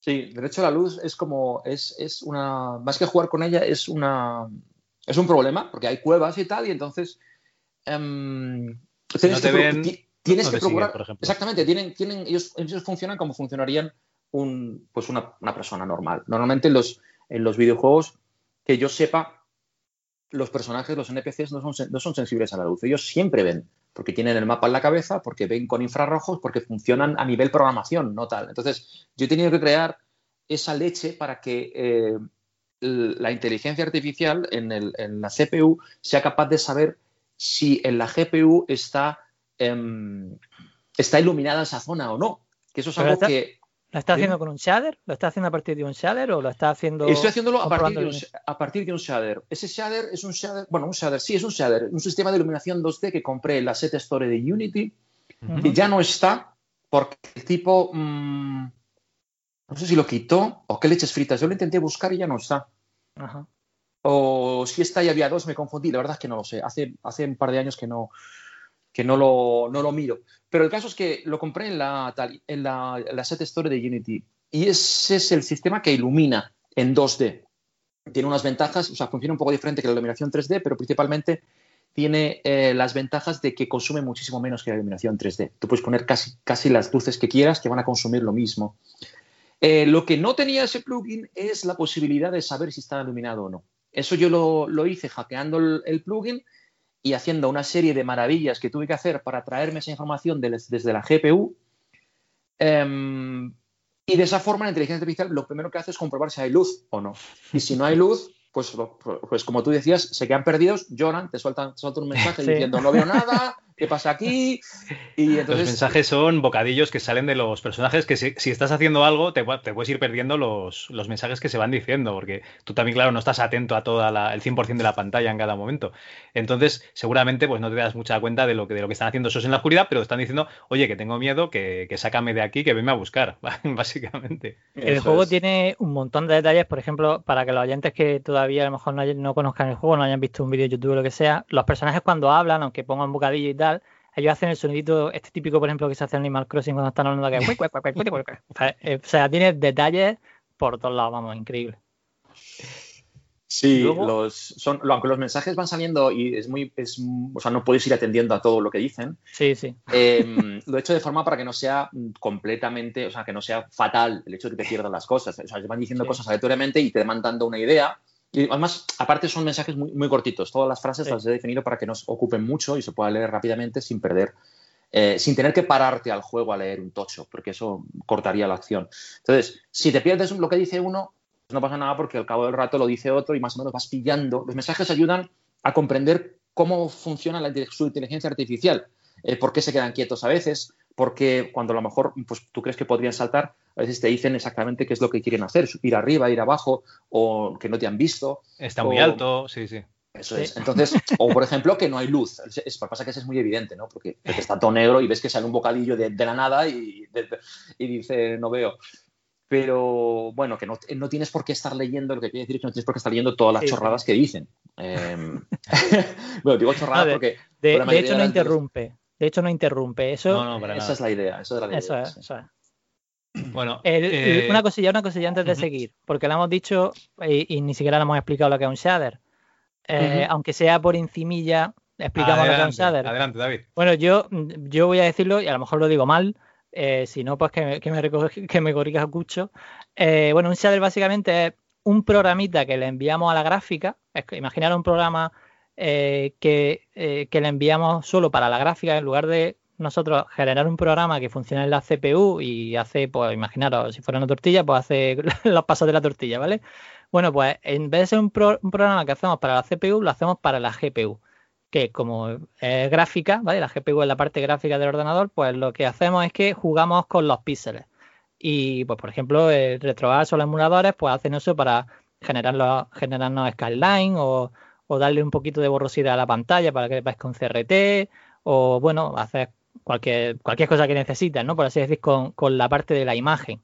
Entonces supongo que eh, lo que hizo Cucho con el, con el shader era eh, a lo mejor traerse la información de a lo mejor la cantidad de iluminación que tenía eh, ese píxel en ese momento, en ese sitio, a lo mejor alguna forma de hablar con la GPU para decirle, mira, yo estoy ahora mismo aquí, este, ¿qué iluminación, ¿cuánta iluminación hay aquí? A lo mejor solo lo hacía en escalas de, de negro, no sé si, si escalas de negro, escalas de colores, pero supongo que era algo así, ¿no? Yo estoy en este, en este, quiero preguntarte cuánto de luz hay aquí. Imaginaros que eh, tenemos un número que es desde 0 a 255, 0 sería pues que no hay nada de luz y 255 sería que, pues, que es, un, es un blanco. ¿Vale? Pues a lo mejor pues escucho decidió, mira, pues a partir de que estemos a menos de 50 ya está, está el hombre acojonado. no sé si sería algo Está así. oscuro. Es bastante así, es bastante Vale. así. Lo- la única diferencia es que me traigo toda la luz que, que, se ha, que ha sido generada. De esa forma, eh, con, me traigo el mapa de luz entero. De esa forma, todos los personajes puedes tirar. Porque el problema es que traerte información de la tarjeta gráfica es un proceso em, toca pelotas porque te para, te puede parar la CPU. Claro. Eh, no- normalmente las, las GPUs están pensadas para que tú le puedes subir cosas y, y subirlas está bien. Una vez que están subidas, em, todo funciona muchísimo más rápido ahí arriba, pero lo que es el camino de vuelta, traerse cosas de la CPU, mm, tiene su dificultad, al menos hasta la versión em, última de Unity. Ahora ya han implementado una nueva función para que eso no te pare la CPU, pero tiene una, tenía una dificultad muy grande y es que mm, tenías que hacerlo en el momento correcto, en el momento correcto de lo que es el ciclo de imprimir, procesar, imprimir, procesar, para que no te lo, te lo parase. Y aún así te lo paraba un poco. Y te pegaba, te podía pegar tirones y podías perder frames y el scroll se, puede, se podía hacer más a cachos. Por eso yo solamente más me lo traía una vez cada segundo. Y además lo hacía mm, solamente cuando, em, cuando estás en, en el suelo, porque si estás volando en el jetpack y te traes la información de la luz, el, el- el- frame que puedes perder, pues era mucho más evidente, porque el, el movimiento suave del, del volar se veía, mucho, se veía mucho más evidente que si estabas en el suelo. Um, me hacía una infinidad de ñapas para que eso no, no me perjudicara y me traía toda la información de golpe, porque era un- una única vez que no era por la cantidad de información que te trajeses. O sea, el mapa entero tardaba lo mismo que si, si te traías un píxel. Era porque el sincronismo entre la CPU y la CPU es una leche frita y entonces, eh, por eso me lo traía entero y así luego todos los personajes podían acceder a ese mapa de luz y consultar en su posición concreta si estaba iluminado o no lo estaba. Vale, pero ese mapa, ese mapa de luz, y ya la última que hablamos del shaders y eso, ese mapa de luz es que tengo la curiosidad. Eh, te lo, mm, o sea, es escalado de 320 o lo que sea, no sé exactamente qué resolución tiene, pero es escalado o si está a 4K te traes 4K de información o no, es, lo que es la es- pantalla escalada. Esta es incluso menos que la capa, tiene menos resolución. Eso te que iba a decir, que pantalla. lo suyo incluso sería que tuviera menos resolución porque en realidad tampoco necesitas tanto detalle sobre cada píxel, No- simplemente no como- se necesita. La- El, el mapa se genera a lo mejor, creo que el- cada píxel de luz son 15. Cada píxel de luz son 15 píxeles eh, de alto y por- son cuadrados de 15 de alto y 15 de, ancho. Y luego se hace un, un blur. Eh, a la hora de mezclar la luz con, con los píxeles de verdad para que se creen Ajá. los efectos de iluminación, se hace un blur y entonces pues estuve buscando el tamaño de píxel más, más grande para que consumiese menos, pero que no se notase feo y que el blur fuera suficiente como para suavizar las cosas y tal. Y al final me quedé con 15 píxeles de alto y de ancho. Pero eso estás hablando para provocar los efectos de, de luz, ¿no? Para... Eso es para provocarlos, no para leerlos. Vale, sí. vale. Luego, me- es- eso es lo que me traigo para saber si está iluminado o no, porque es lo que hay disponible, lo que ha- Claro. que ha sido generado. Vale, vale. Otra cosa que también llama la atención es que el escenario, además de que se puede generar o destruir, que también se puede, eh, o sea, va cambiando de color, o sea, va cambiando, supongo que esas lunas de Dársalo, ¿no? Pues se van moviendo y va cambiando pues la luz del entorno. Esto también debe tener tela, ¿no? Sí, eh, aquí hay que establecer la diferencia con algunos otros juegos en los cuales, pues oye, la iluminación es dinámica. Bueno, muchísimos de, juegos, casi todos los juegos de hoy en día, la iluminación es, es dinámica. Me refiero a los juegos pues más tipo a modernos, ¿no? Los juegos retro. En los juegos retro hay algunos que también tienen iluminación dinámica, pero la diferencia con Monster of Dazzle está en que en estos juegos la iluminación dinámica cae después de que los píxeles hayan sido coloreados y de esa forma no está respetando la paleta de colores y te está haciendo degradados sobre superficies pixeladas que deberían ser de un color sólido o hacer saltos de color con Sí. paleta reducida, tal y como son las máquinas antiguas, pero la luz, como está cayendo después de, de que los píxeles hayan sido coloreados, mm, te está creando mm, un degradado y un efecto que es como demasiado moderno, una luz demasiado perfecta para y que es, en mi opinión es muy incoherente con el resto de, los píxeles. En Moons of the Salon la paleta es fija, son 128 colores y la luz funciona antes que el coloreado. Bueno, he hecho una, como un pipeline de renderizado en el cual las cosas ocurren de forma que la luz, digamos que va generando nuevas pixelaciones, por así decirlo, del terreno y de todo, de forma que siempre van a producir los saltos de color. Lo que pasa que a veces eh, se producen de una forma y otras veces se producen de otra. No sé si me he explicado. Sí, pero esto me lleva a otra pregunta. Eh, ¿Quieres que tenga restricciones retro el juego por algún motivo? Sí, porque creo en la, en la coherencia estética, de, que, es, que es- es mejor así. Am, tengo una charla incluso de, de- de estas mierdas. La luz de Dios resplandece en ti, Moisés. No te arrodilles ante mí, Josué. Esas tablas de piedra, la escritura de Dios, sus diez mandamientos. Ah, en este... Es que hay poca gente que haga eso con Unity. Lo normal que suele hacer, Sí. de hecho, incluso muchas veces empiezan a rotar los píxeles y Oh, los sí. píxeles rotan cuando no deberían de rotar. Ese es el mandamiento número 3 de, mi- de mi charla, que es los 10 mandamientos del retropixel. Número 3 es no rotarás. Porque es- yo creo que es básico. O sea, un píxel, eh, su definición, una de las cosas que lo definen son el tamaño, ¿de acuerdo? Eh, y la posi- su posición en rejilla y que no se puede rotar. Es una de las. Sí. Es que si se lo rotas ya no es un píxel. Entonces el modo 7 y todo eso mal, ¿no? No, en el modo 7 se rotaban, se rotaba el gráfico, pero el píxel no. Ah, vale, Claro, vale. esa, Aún esa a- es la diferencia. Aún así, aún así, el modo 7 se- se- yo trato de no, de no eh, hacer demasiadas cosas así porque ya es una estética un poco, era, era un poco inconsistente también, esa estética con, con lo que yo tal. Pero vamos, no soy demasiado estricto en ese sentido porque yo estoy utilizando también modelos 3D en mi juego que se rotan y lo que pasa es que luego se pixelan y entonces no se- los píxeles no están rotados, sino que entonces se, se podría ver un poco o bastante como, como lo que sería el modo 7 y acabo de meterme con él. Entonces, y no, no quiero ser incoherente. Y para que la gente entienda la diferencia que hay entre lo que estamos hablando, imaginaros que vosotros tenéis una imagen de pues, un, imagina, un, un personaje muy pixelado con cuadrados, ¿no? Si nosotros cogemos eso en un folio y lo giramos, pues el cuadrado va girando con el, o sea, vamos girando ese cuadrado, ¿no? Y se gira en la pantalla y ves, y ves que de forma eh, suave se va girando, ¿vale? Pues eso no es lo que debería de ocurrir, porque tú cuando antiguamente en la Super Nintendo jugabas a tu Mario Kart, cuando el coche de Mario giraba, vale, giraba, eh, bueno, bueno, el coche de Mario no giraba, de hecho, giraba al suelo. Pero cuando el suelo giraba, eh, claro, eh, los píxeles siguen siendo cuadrados porque nuestra pantalla tiene como una especie de rejilla que lo que hace es que ese color siempre se mantenga en el sitio donde está. Digamos que la Eh, resolución de las pantallas antiguas era pequeña y se veían los píxeles. A día Claro. de hoy hay tantos píxeles que tú puedes jugar un poquito con, con la resolución. Claro, Entonces pero puedes- si tú intentas puede ser quedar realista, como rombos, quieres decir, ¿no? Claro, entonces se supone que nunca te va a quedar un píxel que sea un rombo, o sea, un píxel va a ser cuadrado siempre.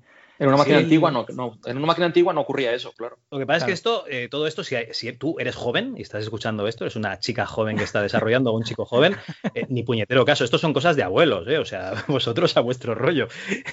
No, pero es verdad que hay que cuidar la estética. Si tú estás intentando hacer un juego eh, que, in- que intentar usar una paleta eh, antigua, pues si tú estás, si tú te has puesto con Photoshop a intentar seguir una paleta y luego te pones y empiezas a poner en Unity luces con amarillos, con rojos y no sé qué, pues ya esa paleta que había estado currando o el, o el artista se está currando, pues te la estás cargando. A lo mejor la tonalidad se llena de, de aberraciones de, de color o quién sabe lo que estás haciendo ahí. Bueno, aberraciones no, pero sí que hay sutilezas ahí que a mi juicio no, no ayudan. Siempre se puede pensar, ah, pero lo que sea diferente no tiene por qué ser eh, malo. Ese degradado que está creando la luz que cae encima de, la paleta de colores fija, pero que luego encima cae luz, ese degradado no tiene por qué ser malo. Y a lo mejor no lo es. Pero yo, mm, aparte de, mi- de mis eh, gustos personales, creo que los, el, el pixel art eh, ha, durado hasta nuestros días por un montón de razones, mm, pero es porque, porque funciona. Entonces, eh, si aquello fuese horrible o, o a lo mejor ha funcionado porque nos hemos acostumbrado tanto a él y ya, te- hay un montón de, gente que tiene esas reglas en la cabeza sin saber que las tiene, pero la, la coherencia está definida por las máquinas antiguas. Entonces, si las rompes, estás entrando en terreno desconocido. Puede gustar o puede no gustar. Yo además veo incoherencia, porque si ves mm, mm, em, el ejemplo que pongo yo en mi charla es una nube. He hecho una, una perdón, una luna. Eh, pongo una luna pixelada Ajá. y entonces la gente lo que suele hacer es, eh, ya no por sistema de iluminación dinámica, sino porque combinan las dos cosas, combinan gráficos pixelados con gráficos no pixelados. Y entonces ponen la luna sobre un cielo y la luna está pixelada, pero el cielo tiene un degradado, como, que, como la iluminación de la, de la luna que sale desde el, del- desde desde el centro hasta eh, hacia el al exterior tiene un degradado perfecto. ¿Qué pasa? Que en los cielos, en las, en las superficies lisas, el, salto de color de los píxeles queda como mucho más evidente y áspero. Por eso la gente, los artistas suelen, bueno, algunos artistas suelen mm, decir, bueno, pues aquí no voy a pixelarlo, voy a hacer un degradado perfecto. Porque si no, queda raro, es como que queda... Ya, pero es, es incoherente.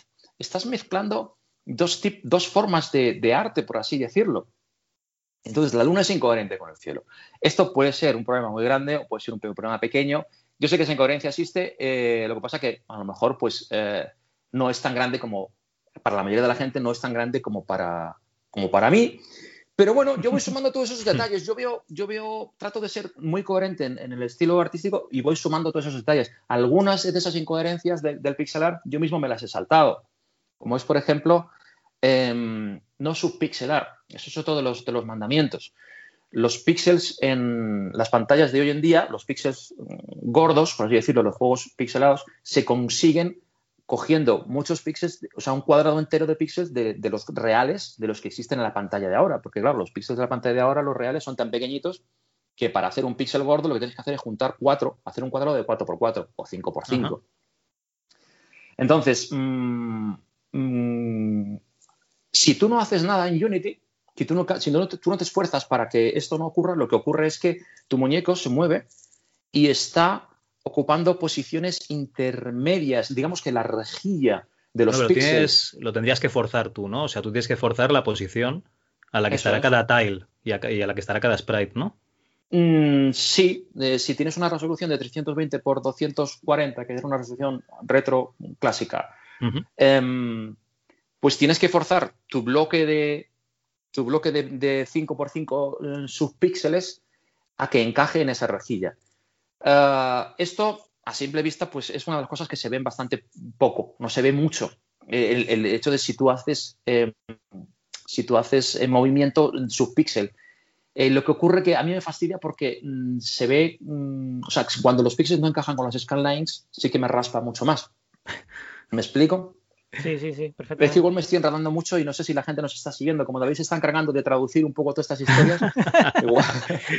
No, a ver, Bueno. pa- para, para explicarlo, imaginaros que el personaje se tiene que mover, eh, que el- el personaje está en la posición 1, ¿vale? Pues poder- podemos pasar de- de- del X1 al X2, eh, si fuera un número flotante, que no sé si tenemos que llegar a tanto detalle, pero bueno, si fuera un número flotante podríamos hacer 1.1, 1.2, 1.3, 1.4. Bueno, pues hay muchos juegos que a lo mejor por las propias dinámicas del juego el personaje se puede mover en, e- esos números que están entre el 1 y el 2.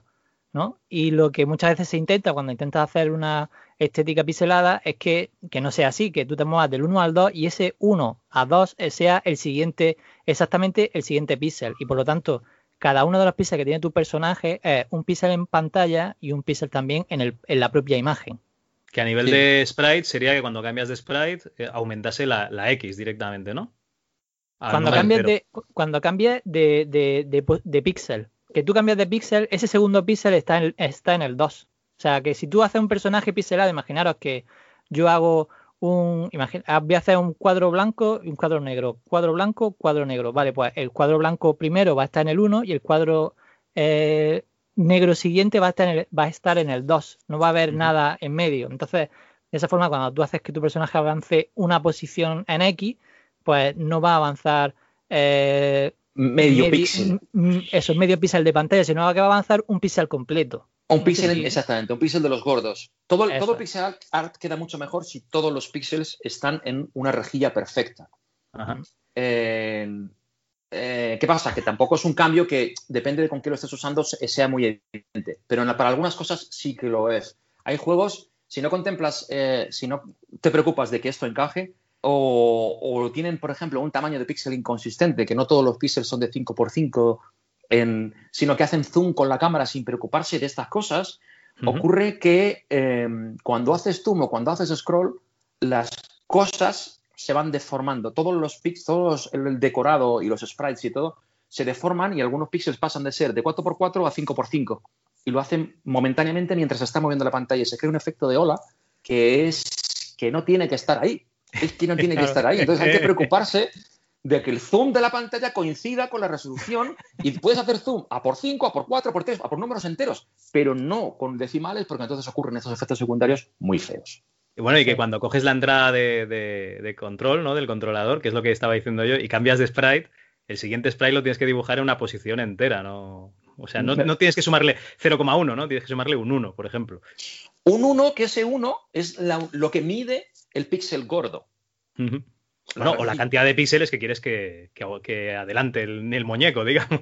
Es que si decimos, si decimos píxel y no decimos píxel gordo o píxel real de pantalla, Ah, bueno, vale, que puede, que puede eh, ahí ya no, sabe- no sé de qué estamos hablando, claro. Bueno, vamos a salir de este fregado de, de- sí, porque de los amantes sin retro, Sin imágenes es muy difícil explicarlo. ¿vale? No, Y- Si alguien, bueno, lo digo, si alguien quiere saber un poquito más de esto, se llama eh, el efecto, se, se- se llama pixel snapping, ¿vale? Lo pondremos de todas formas en el, en el, en el ¿Las artículo notas? del, en las notas de- del programa. Y además, eh, me gustaría, escucho, que si tienes la, la charla esta que das grabada, Sí, yo de hecho, de hecho lo iba, les había preguntado nos, nos mandas el enlace y lo ponemos en la. Claro, porque es mucho más fácil que, que tú lo expliques de viva voz, ¿no? Con imágenes, que no nosotros explicándolo en un podcast. Sí, pues em, hay dos, la tiene en Retro Madrid, pero está mejor, em, porque es, es subido el vídeo, pero está mejor eh, que la di también en Game Police, en Málaga. Si buscáis los 10 mandamientos del Retro Pixel en YouTube, eh, tiene que salirte el- la charla de, de Game Police. Vale, y si no la buscamos. Gamepolis. Gamepolis. Gamepolis, sí, yo te puedo mandar el link, pero vamos, en, en YouTube sale, creo que sale. Vale. Luego te lo, si no- luego te lo- No te preocupes, nosotros lo buscamos y ponemos el, Vale. el link. No, además en, en Retro Madrid, si no, si no ha cambiado la cosa, aquello era imposible hacer una charla allí y que se te oyese a, a dos metros, madre mía. Qué- el qué- audio qué está bastante peor, sí, en, en Retro Madrid el audio. Aparte, en, en, en Game Police había una pantalla enorme y, y estaba mucho más relajado yo, porque como es una charla muy larga, siempre eh, voy como un poco atropellado hablando, porque sé que no me va a dar tiempo el, el tiempo que me dan. Pero en Game Police ocurrió que eh, yo era el último, entonces dije, bueno, aquí ya si se me quieren dormir o si se me van, que se vayan, pero yo voy a mí, me puedo estirar todo lo que quiera. Bien hecho. Bueno, tengo un par de preguntillas antes de, meternos ¿no? en la parte, digamos, monetaria ¿no? de- del proyecto. Eh, estás utilizando Unity, ¿vale? Y utilizas una cosa que son tiles, ¿vale? Pero tú tienes tiles que generas y desmontas. ¿Esto realmente son tiles o has utilizado partículas? ¿A qué te Cuando tú, creas un, cuando tú creas un puente y luego destruyes partes de ese puente, por ejemplo, Bien. estás, estás generando un tile Hablas del terreno. No, no va, no va por tile y eso es uno de, las- de los atractivos de Moonshot Dash, sino que el, el generar y destruir terreno no está hecho a nivel tile, sino que está a nivel pixel. Lo que yo hago técnicamente ahí es, eh, bueno, este código eh, es un asset de, de la Unity Store, de la Unity Asset Store. Pasa que lo modifiqué para mi conveniencia, pero partí de, se llama mm, Destructible 2D, destructible 2D. Ajá. ¿vale? Y lo que hace es en borrar los píxeles que existen en, en el suelo y después genera un collider en los bordes de los píxeles. ¿Hasta ahí bien? Sí, Yo no, yo no, pero David sí. vale. A mí, David, si me Eh, explicas lo que es un collider, me- Sí. me Vale, un- explico, explico lo del collider. Eh, eh, Unity, para, para detectar si tú estás en, eh, en el suelo, necesita, eh, imaginaros, necesita como una especie de malla, que es lo que te dice eh, si estás tocando suelo o no. Bueno, pues podría ser mm, el suelo o también lo puedes usar, imaginaros, para que cuando pases por un sitio, tú tocas el collider y imaginaros y salta una alarma, ¿vale? Imaginaros que son triggers, son eh, llamadas que se, bueno, como la colisión, cuando se- unas se- coli- eso es, el sistema de colisiones eh, se hace con Collider.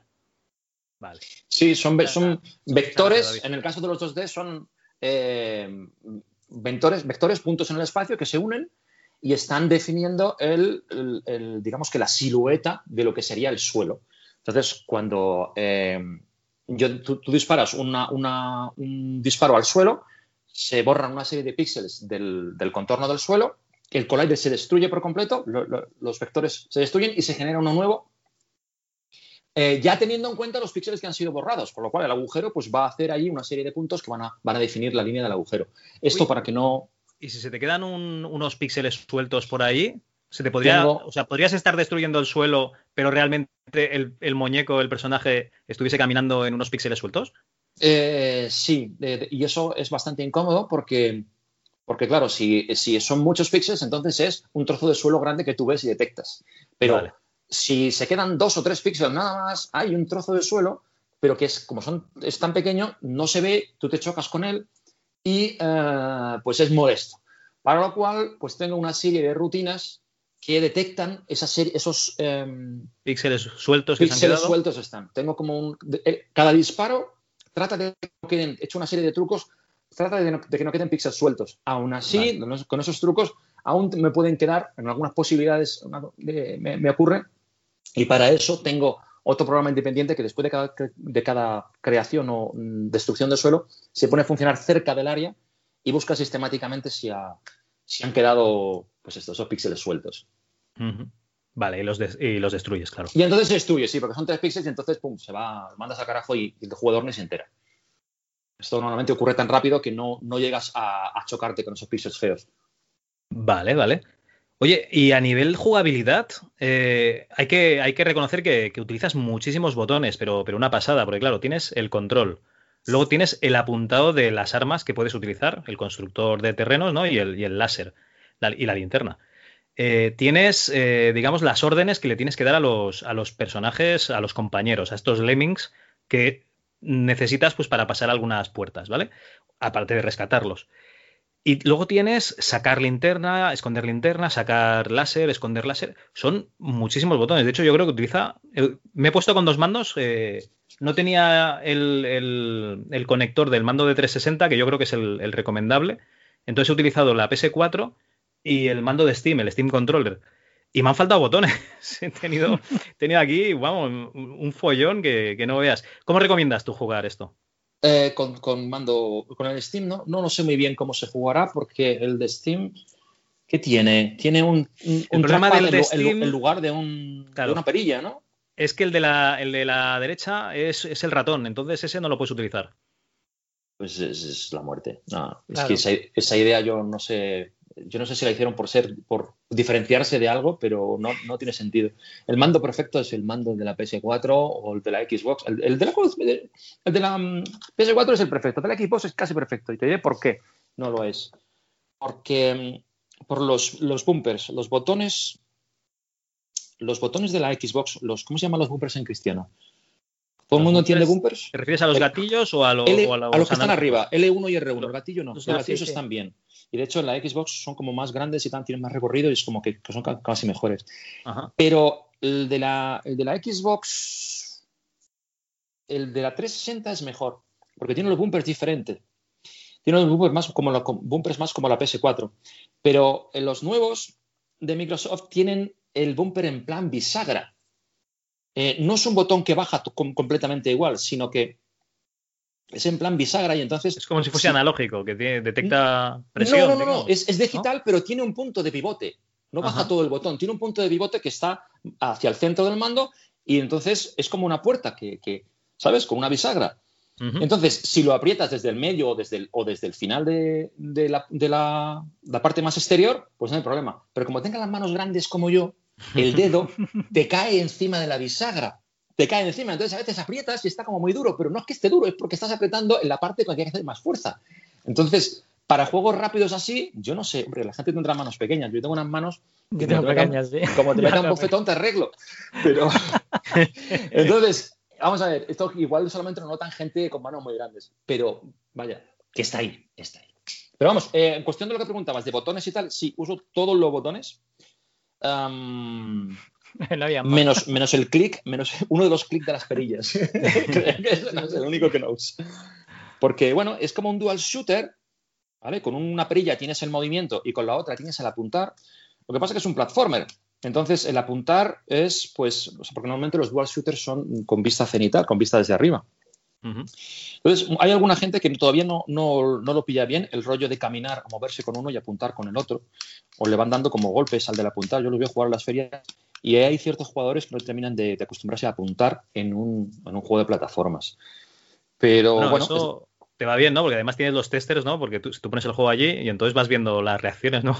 y cómo Sí, juegan o sí, intentan sí, hacer cosas. Yo a lo largo de todos estos años he ido a muchas ferias, he ido como a, no lo sé, seis o siete eventos importantes en los cuales pues ves a mucha gente jugar y he aprendido lo que no está escrito. Porque yo con mi inexperiencia, que no he estudiado game design ni nada, yo todo es prueba y error. Entonces iba y, y las primeras versiones, pues la gente no se entraba de nada, he cambiado los botones mil veces, he cambiado el diseño de, diseño de niveles mil veces, porque bueno, el juego hay que aprender, como desarrolladora tienes que aprender a que el juego se explique por sí solo. Entonces, eh, lo de los tutoriales, pues a mí me parece un horror. Yo nunca quiero, quiero ver un tutorial. No, pues aquí te explicas, y te explicas cómo son los botones, y te explicas cómo controlar los personajes. Ya, eso tiene que fluir. Tú tienes tú cuando, cuando tú compras el juego, lo que quieres es jugar ya. Entonces, el juego, según los niveles están diseñados, pues tiene, tiene que ir ah, con un nivel de enseñanza mm, oculto para que el, el jugador no, no piense que es un coñazo y piense que está resolviendo ya cosas importantes, pero en realidad lo que está haciendo el juego es enseñarle con cuatro niveles chorras, enseñarle pues eso, las funciones, cómo, cómo manejas a unos, cómo, cómo mueres, cómo matas, cómo consigues ganar, cómo funciona la luz, todo eso. Vale, vale, eso es lo que, o sea, como el juego funciona a niveles, pues en el primer nivel sabes cómo saltar y sacar la linterna, por decir algo, y en el nivel 3 ya te tienes el, el láser. Ahora no recuerdo exactamente cómo va, pero bueno, es poquito a poco vas utilizando más cosas. Sí, y es más, ahora mismo tal y como está, mm, hay, o sea, hay niveles que tengo que poner los intermedios para desarrollar un poco más cada mecánica, cada mecánica nueva que vas, que vas aprendiendo, o el arma nueva que vas aprendiendo, como por ejemplo el, el- el láser en nivel 3, pues es un poco pronto. Eh, quiero hacer un par de niveles más en el cual tengas que manejar los muñecos, o sea, para que aprendas cómo son los comandos de voz y, los te, y te empapes bien de ellos. Porque, bueno, está un poco así hecho, mm, porque claro, cuando tú vas a una feria, eh, la gente no tiene todo el tiempo del mundo para jugar. Y yo, a mí lo que me interesa es mm, que la gente vaya aprendiendo, o sea, vaya jugando, vaya probando las mecánicas y los niveles nuevos y las cosas nuevas que yo voy implementando y yo ver las dificultades que tienen para poder ir puliéndolas. Entonces, el, el cambio de uno a otro pues, está hecho como muy rápido para que la gente no se canse o, o, ¿sabes? o tenga que irse a, a hacer otras cosas y a mí me dé tiempo a aprender cosas del jugador. Claro, yo nosotros lo que hicimos en eso, nosotros lo que hicimos fue, eh, nosotros también expusimos el juego en, en un par de ferias. Eh, el juego era muy sencillo, un arcade tipo con la estética tipo NES. Eh, y lo que hicimos fue que en una feria, eh, básicamente hicimos una fase, una fase específica eh, para probar una, para probar un concepto que teníamos, una idea que teníamos, y, en otra feria hicimos otro level diferente que primero te sacaba una especie de primer, medio intro, de, te explicaba cómo funcionaba lo que se suponía que ya sabía. Y era como, o sea, nosotros lo que buscábamos era que en cinco minutos nos dieran información, pero ellos también probaran el juego y ya está. Porque al, al fin y al cabo muchas veces eh, lo que mejor, lo que a nosotros por lo menos nos venía mejor de la feria era, aparte de los contactos con compañeros y tal, y la gente que conocía y tal, que yo creo que era lo más, lo más importante de la feria, era que, que pudieras probar en gente que no era de tu entorno el, juego. Entonces, como nuestro primer objetivo era probar a lo mejor un par de conceptos y, y el otro hacer los contactos, pues mmm, no me plan, no me, nosotros por lo menos nos planteábamos que el juego fuera lo que tú muestras en la feria, que todo lo contrario, mm. sino, que, mm. sino que nosotros íbamos directamente a, mira, necesitamos probar si esto funciona de verdad o no funciona de verdad. Bueno, pues eso, eso. Claro, claro, porque al fin y al cabo eh, lo que tú vas es para buscar información, porque si no te pega un, o sea, una feria es una panza de trabajar, o sea, es todo el día estar allí, tienes que estar pendiente del, del ordenador, de lo que sea, ¿no? bueno, dependiendo de la feria, ¿no? Pero, pero que vamos, que, que terminas muy reventado, entonces por lo menos que salgas de allí eh, mejor de lo que te fuiste. Sí, sí, sí. La verdad es que se aprende mucho. ¿eh? Yo, porque eh, una de las cosas más difíciles a la hora de crear lo que sea es mantener la objetividad. el hecho de haber tú creado eso te hace eh, bastante inútil para juzgar si lo que has hecho es bueno, malo, se entiende, es suficientemente explicativo o es divertido o es un coñazo. No, no puedes, no estás capacitado. Entonces, porque estás, estás, está contaminado. Tú sabes exactamente cómo funciona, lo estás viendo por dentro. Esto es bastante parecido a cómo funciona el hacer música. Desde, necesitas desde, el feedback, ¿no? Necesitas, claro, necesitas que, te, que la gente te diga cosas desde fuera. Eh, eh, y es más, que no te digan cosas, verles tú reaccionar y aprender a, a leer sí. lo que están diciendo. Porque si te dicen cosas, te van a decir, está muy bien. Alguno te dirá, esto no me gusta porque no sé qué. Mm, y puede ser que él, ¿sabes? Que sea un. Nah, eh, verle, verle si tarda más tiempo en pasar una, una, un nivel. Verle si, si, le ha tenido que mandar siete comandos de voz al, al, al Lenin que tiene que rescatar, le he mandado dos. Eh, si encuentra los botones rápidamente, todo eso, los gestos. O sea, cuando hay alguien jugando en, en tu puesto, lo que tienes que hacer es quedarte atrás en silencio y mirarle, mirar su pantalla y, y, y, la cara que está poniendo el tipo. Así un poquito, unos segundos una cosa, unos segundos la otra. Pim, pam, pim, pam. Ah, una cosa que quiero comentar porque eh, seguro que, que, le sirve de ayuda a mogollón de gente. Yo estaba usando, después de las ferias, estaba usando una plataforma que se llama Antídote, antídote.gg. Es una, es una web, o sea, un punto raro. A ver, a ver, a ver si es que no me estoy confundiendo. Antidote.gg, exactamente. Eh, esta peña son de Barcelona y esta plataforma es una plataforma de playtesting. ¿Qué significa? Tú subes tu juego um, y entonces la gente que se suscribe a esto o tus contactos o la gente que te sigue en Twitter, tú dices, quiero probar el juego, tal. Vale, vale, pues para probarlo, date de alta en Antídote, es un coñazo, mucha gente no lo hace porque quedarse de ti, pero bueno. Eh, Los que Hay que registrarse y dar datos. Y... Exactamente. Mucha gente dice, ¡ah, me han pedido el número de teléfono! Coño, pues miéntele, pon un 0000. Yo no sé qué problema tiene. 555, ¿no? Claro, yo qué sé. Y, y entonces, este mmm, sistema lo que hace es. Eh, te, te, permite bajarte tu. Demo, que, que se bajen ellos la demo de tu juego con un grabador de pantalla y grabador de micrófono. En un programita que está grabando, grabándoles la pantalla y el audio. Y entonces luego cuando terminan de jugar, dice subiendo y le sube a la nube y tú luego entras en tu cuenta y ves las sesiones de la gente que ha jugado. Tienes vídeos y tienes el audio del, del tipo también, que es súper importante porque si lo oyes gritar o, o, o, maldecir y todo eso, pues, pues son datos que, que, que, sirven. Es que ha ido bien, ¿no? bueno, depende de cómo sea tu juego, a lo mejor es justo lo que quieras conseguir. sí. Pero, eh, vamos, que es importantísimo ver, jugar y aprender de, de, cómo juega la gente para pulir tu juego. Y a mí las ferias se me, se me, quedaron ya inútiles porque el juego está tan avanzado que la sí. gente nunca juega el tiempo suficiente, ni aun acortando los niveles, como expliqué antes, nunca juega el tiempo suficiente como para que a, a ti te sirva de, de, aprender cosas nuevas. Porque ya lo, las cosas nuevas las, las, tienes en el nivel 10 o, o así, ¿sabes? Entonces no.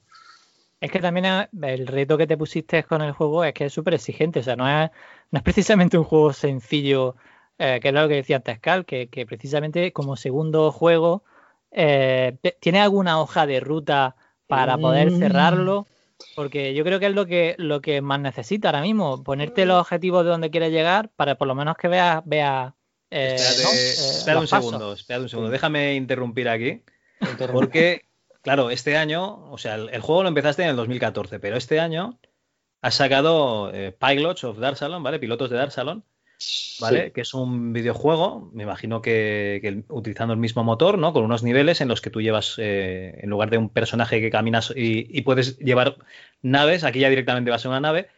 Y yo me imagino que esto lo ha sacado, por cierto, muy bien de precio, a 4,99, lo tenéis en Steam, no sé, hay ratas. Bueno, y eh, me imagino que lo ha sacado, pues, para dos cosas, ¿no? Validar si a la gente eh, tiene interés, ¿no? En Moons of Dark Salon, validar esa comunidad y luego pues, amortizar pues, ese trabajo, ¿no? Que llevas seis años de inversión aquí. El objetivo principal era aprender, porque eh, vamos a ver, una de las razones por las cuales no tengo marcado el final de ruta de Monster of Salón, entre, entre, otras, porque no es la única, la primera más importante es que soy un desastre, pero la segunda eh, más importante es que no tengo publisher. Eh, yo soy bastante exigente también con el tema de los publisher. He estado buscando publisher desde hace, yo diría que dos años. Eh, tampoco echándole demasiado tiempo, pero sí he tenido como unas temporadas en las cuales pues hacía- empujaba un poco en ese sentido para ir, pues eso, hablando con, viendo el interés que había por los publishers, aprendiendo qué es lo que quieren, qué es lo que no quieren. Eh, eh, pues eso, ir tomándoles un poco ¿no? Eh, la temperatura. Y um, me han ofrecido, ya no sé si queremos el juego y tal, pero claro, me han ofrecido cosas que yo no las considero mm, interesantes, lo suficientemente interesantes o mm, vaya, que no me han terminado de gustar. Entonces sigo buscando. Um, entonces, para lanzar un juego que me ha llevado tanto trabajo como Moons of Dash, como of Dash Salon, mm, yo creo que necesito un publisher, publisher, si no sería demasiado arriesgado lanzarlo Bueno, en solitario. Pero el, el publisher lo necesitas para que luego te lo muevan a otras plataformas que no sea simplemente ordenador y, y Mac, ¿no? No, el publisher principalmente, o sea, eso lo hacen, eso lo pueden hacer. Eh, pero yo princip- principalmente lo quiero para que haga su trabajo de marketing, para que Ujú. enseñe el juego a mucha gente, porque la saturación eh, está ahí. Tú sacas el juego en Steam y tu juego es una gota de agua en el océano. Ya Sí, puede ser una gota de agua estupenda, pero hay muchísimas gotas de agua. Entonces, necesitan que, o sea, un lanzamiento necesita que, pues eso, que se haya invertido dinero en marketing, que no sé cómo lo harán, pero no sé si ponen anuncios en Facebook o hacen campañas con Steam o yo no sé qué leches fritas, que la gente conozca el juego, se vaya calentando durante por lo menos los seis primeros, los seis meses anteriores al lanzamiento, para que cuando el juego salga haya una buena oleada de ventas. Esa buena oleada de ventas lo que consigue es que te ponga en, en los puestos altos de la lista de los más vendidos de Steam, que puede ser el 1, puede ser el 10, puede ser el 20, dependiendo de... Pero ya al menos estás ahí, la gente ha tenido la oportunidad. Es un, es un sitio donde la gente va a ir a mirar. Entonces, sí, no, no estar perdido en el pozo de, de no juegos. estás exactamente abajo. Y una vez que estás ahí, ya la- eh, te lo va a ver mucha más gente y ya si la calidad de tu juego es como, debe- como debería, pues venderás más, venderás menos, etcétera. Pero ese trabajo, eh, para poder tener un lanzamiento, un pico en el lanzamiento, pues mm, yo no sé hacerlo. Eso lo hacen lo- los publishers, tienen sus, sus- sus técnicas o sus leches fritas. Entonces yo estoy buscando un publisher para sacarlo. Ahora bien, ¿por qué saqué Piles of Dancing, aunque todo esto venía por ahí? Pues porque fue una temporada en la cual pues yo veía que no se cerraban, no se cerraban tratos. O sea, había muchos eh, que se habían interesado, a los cuales yo dije, "Ma- mm, bueno, vamos a dejarlo ahí porque no lo veo claro. Otros eh, importantes, de mis favoritos, em, que se interesaron mucho por el, por el juego, pero al final, por una razón u otra, mira, hemos decidido que mejor no. Y entonces yo decía, bueno, ¿qué pasa? No, no es, no es, eh, es tan fácil esto como yo pensaba. A lo mejor tengo que sacar el juego yo solo, porque lo que no voy a hacer es irme con un publisher que no me haga. Porque el porcentaje que se llevan es tremendo. Entonces, no voy a irme con un publisher si yo no, si yo no tengo una, una sensación de que están aportando un valor de verdad. Oye, ya que, ya que te tenemos aquí, ¿no? Y entre tú y yo, esto lo escuchan cuatro gatos, ¿de qué porcentaje estamos hablando? Pues eh, Horquilla, eh, hay, horquilla. hay algunos que se llevan 50 y hay otros que se llevan eh, máximo 50 he visto y mínimo 30. Eso es lo que yo he visto. Vale. Entonces, em, Sí, Sí, no, no, nos o sea pasa algo, que- algo similar también, ¿eh? Que si luego te lo mueven y tienes muchísimas ventas, vale, ¿no? Pero claro, si, si tampoco lo van a mover, madre mía. Perdona, David, que te interrumpí. No, no, no, ya está, que a nosotros nos pasó algo similar también. Fue la parte de, de que nosotros hicimos una parte con un publisher, hicimos un trato para hacerle eh, una especie de IA para un juego que tenían y a cambio pues nos iban a mover nuestro juego, pero cuando empezaron a, a- con la idea de mover nuestro juego lo empezaron a cambiar tanto que no parecía el juego que queríamos nosotros hacer, entonces al final eh, preferimos de- dejarlo y ya está. Y, y la Sí, verdad que esa hombre. fue ya... Sí, porque claro, o sea, no entendían de qué iba el juego. Y yo digo, mira, es que, porque la estética era, nosotros tenemos un dibujante súper chulo de, eh, ¿recuerda Space Ace o Dragon Slayer? sí, sí, sí. Que Space Ace, el- no, pero Dragon De sí. dibujos, de dibujos animados, básicamente. Dibujos Son los, sí. los juegos estos típicos de, de que había en Amiga, yo empecé en la época más antigua, que era como dibujos animados que te pedían con un movimiento en un segundo, que estaban dibu- el dibujo Sí, ese Sí, sí, era de Don Bluth, que era el, el que hacía, bueno, no sé si era todos los perros van al cielo o algo así. Bueno, pues teníamos el uno de los dibujantes que nos hacía, eh, que, que había trabajado en esas películas y tal, o sea, un tío fuera de serie. Y estaban poniendo a ese hombre que era fuera de serie a hacer los típicos estos gráficos con degradados super cutres que están en móviles por todos lados. Esto es lo típico que ves en la store de, Que parece Eh, Flash eso. Efectivamente, que era horrible. Y nos hacían hacer eso. Y yo digo, mira, es que me parece un insulto que a este hombre le digamos que este tiene que hacer eso. Claro, entonces yo, como quería, no quería quedar más con este hombre, yo dije, mira, no te preocupes, si alguna vez encontramos a alguien que le interese el proyecto, pues seguimos adelante. Si no, pues ya está, no te hago perder el tiempo a ti y tal. O sea que al final se quedó ahí un poco el proyecto, pero nos pasó casi lo mismo que a ti, que, que la parte de publicidad es la más complicada. Pues sí, es bastante, bastante complicado, sobre todo si, bueno, si te ha costado tanto hacer un juego Sí. que, que estás, estás pues tratando, ¿sabes? No, no quieres dejar las cosas un poco a, bueno, pues supongo que irá bien. No, supongo no, o sea, necesito algo más de seguridad. Claro. Algo más de seguridad. Vale, y entonces sacas el Pilots of Darsalon, ¿no? El Pilots of Darsalon, y Eso es. aquí aprendes, ¿no? A publicar en Aprendo Steam. a publicar en Steam, veo las reacciones de la gente, veo lo que es. mm, También aprendo a, a resolver em, bugs que salen después del lanzamiento. eh, pues yo qué sé, eh, hacer otra cosa más y decir, a ver, voy a, voy a, voy a ver qué tal, se- se- qué tal es esto para luego valorar si me merece la pena sacar eh, of Darkseid o no. Sigo pensando que no, no quiero sacarlo yo. Vale, Eh, vale, vale. Eso se necesita, se necesita pasta en, en, En publicidad, en en marketing. publicidad y bueno. Y otra Oye, serie de trucos. Y otra cosa que aprendes, ¿no? Es que, que Unity es gratis hasta que, hasta que publicas algo, ¿no? Entonces aquí también hay que cotizar. Bueno, ¿hasta que publicas o hasta que cobras? Uh, Bueno, según el número de, de ventas. En exactamente, en, en tiempos, yo no, hace mucho que no lo miro, pero en tiempos era si tu, si tu empresa ganaba más de X, que era bastante, eran 100.000 al año o así, facturabas, no ganabas, facturabas. Sí. Y no sé, no sé cómo se ha cambiado esto. Ha cambiado Vale, un poco la licencia. De hecho, eso era una pregunta que te iba a hacer. Si, si los cambios de licencia entre Unity. Ahora mismo, el juego en que está hecho, ¿en Unity 5 o algo así? No, es 2019. O sea que, o sea que sí que ha ido actualizando tu engine conforme Uh, Unity sí, avanzaba. qué pesadilla cada vez. Pues eso, sí te- eso iba a decir. Eso sí te iba a decir, porque es una pesadilla cada vez. Todo- He su- sufrido muchas pesadillas, no una. Y la más gorda es que el juego estaba hecho en JavaScript al principio, porque San DJs está en JavaScript. O Unity Script, que es una variación del JavaScript. Pero... Sí. Y cuando se empezó a hacer bola aquello, que, que Darkseid empezaba a ser demasiado grande, había, no había manera de continuarlo en, en- en JavaScript. Y tuve que cambiarlo a C, y esa sí que fue. Esa sí que Ah. fue la pesadilla. Horror, horror de los horrores. Hace pero Sharp, por- ¿no? Hace A Sharp, Sharp, sí. Sí.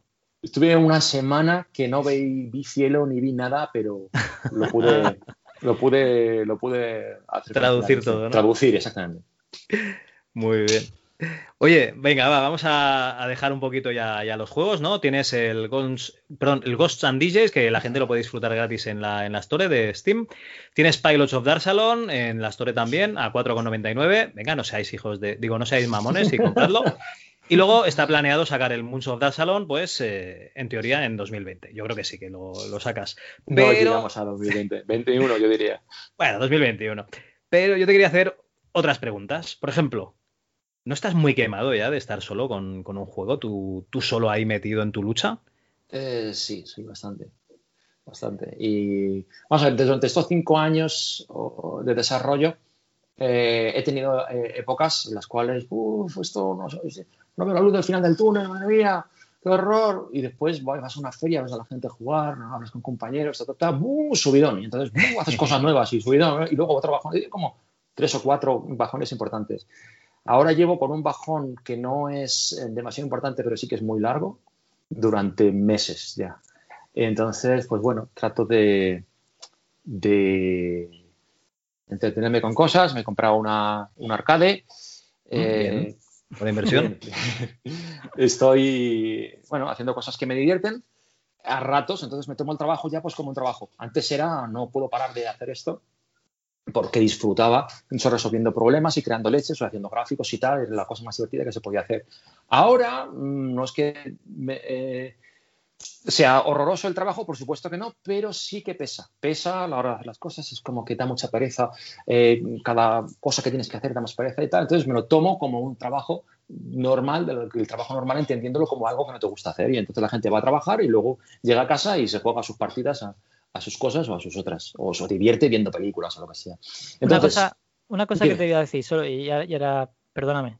Eh, el juego, lo bueno que tiene eh, el Moons es que mm, da igual si lo sacas en 2001, que, o sea, en 2021, perdona, o en 2022, o, es decir, para mí el juego es válido, salga, el o sea, que no, no me parece que sea un juego perecedero. O sea, que no me parece un juego que, que si logras sacarlo mm, porque encuentre publisher que de verdad vaya a cuidar lo que tú también has hecho con un montón de trabajo y de cuidado. Es decir, lo único que estás buscando tú es alguien que le dé el mismo cuidado que tú le has hecho y que le dé el cariño para que, como ese juego tiene ese potencial, pues que se aproveche y que realmente el juego, eh, si, se, si tiene un buen publisher, eh, va a ser un pepinazo porque el juego es muy bueno. Es decir, técnicamente es muy bueno, eh, aunque evidentemente los niveles, como has dicho, falta un poco de progresión, pero es que eso yo creo que es que ese, ese, afinamiento también va un poco con el publisher, porque a lo mejor el publisher quiere enfocarlo hacia un sitio o hacia otro. Quiere decir, eh, mm, no te. Eh, yo creo que, lo estás enfocando perfectamente. Lo único que falta es ese poquito de, mm, de, que se fije quien se tiene que fijar en el juego o que le dé la importancia que tiene que tener, porque el juego es válido hoy, mañana y pasado mañana. Quiere decir que no. De hecho, yo qué sé, si productos como Valerian hubiesen triunfado, en lugar de verlas una hostia que es puro retrofuturismo, igual que tu juego, pues seguramente se hubiesen fijado más. O sea, esto, lo que dice David, este, esta ambientación vale en el año 1950 y en el año 2050, tranquilamente. esperemos que no sea 2050. es disfrutable, no te canta, porque es, puro retrofuturismo. Sí, sí. Eh, sí, yo bueno, eh, aparte de lo que es, de que pueda tener más o menos atractivo lo que es este, este esta estética de, de, retrofuturismo, yo creo que lo fuerte de Moons of Darkson es que es un juego pixelado, pero sin embargo es diferente a todos los pixelados que hay, por el tema de la iluminación dinámica y la mezcla del 3D eh, que se pixela eh, automáticamente y es coherente con todo el resto. Entonces, tiene la estética eh, no es el típico juego pixelado. Mucha gente seguramente lo vea y no sepa decir exactamente por qué es diferente a otros, porque quizás habría que saber un poco más al detalle, pero yo creo que sí que se siente. Yo sí que, sí que, lo ves y dices, anda, ostras, fíjate, y la, nave rota, y el no sé qué. Y eso lo creo porque, porque bueno, porque he ido a las ferias y ves a la gente, eh, las reacciones que tienen, incluso eh, los publishers, las reacciones que tienen, aunque luego me haya, todos me hayan dicho, mira, pues mejor que no y tal, la primera reacción que les veo es, es, de interés. Luego a lo mejor pues no les cuadran con sus fechas. Hay un montón de razones por las cuales por las cuales eh, tu juego no puede encajar con un publisher, entre ellas, pues em, su plan de lanzamientos que ya tengan cubierto, mm, su, no sé, que te vean un poco peleón, que eso son las, las, es mi interpretación de todo el tema, ¿vale? Porque, eh, de hecho, cuando me dicen que no, siempre trato de preguntarles, bueno, pues dime un poco qué es lo que te ha motivado a decirme que no, porque esto me ayuda y tal. La mayoría no te responde te, suelta, o te suelta mm, alguna cosa así para quedar bien y ya está, pero no es información útil. Pero de lo que yo he podido palpar, eh, las razones importantes son su plan de lanzamientos, em, que estén ya muchas cosas o lo que sea, que no les encaje con, con lo que sacan, pero mm, esa es una respuesta que me han dado, pero no me la creo, porque si no, no, habrías, no, habrías, no me habrías pedido el juego para probarlo. Em, que seas peleón, que te vean peleón a la hora de, de negociar condiciones o lo que sea. Y la más importante, la que está cogiendo más valor estos días, es que seas un equipo capaz de, eh, o sea, con confianza para terminar el juego. Y un solo developer no lo es. esta, es esta es mi conclusión más reciente sobre, sobre todo lo que voy aprendiendo al tratar con esta gente. Yo creo que les acojona eso.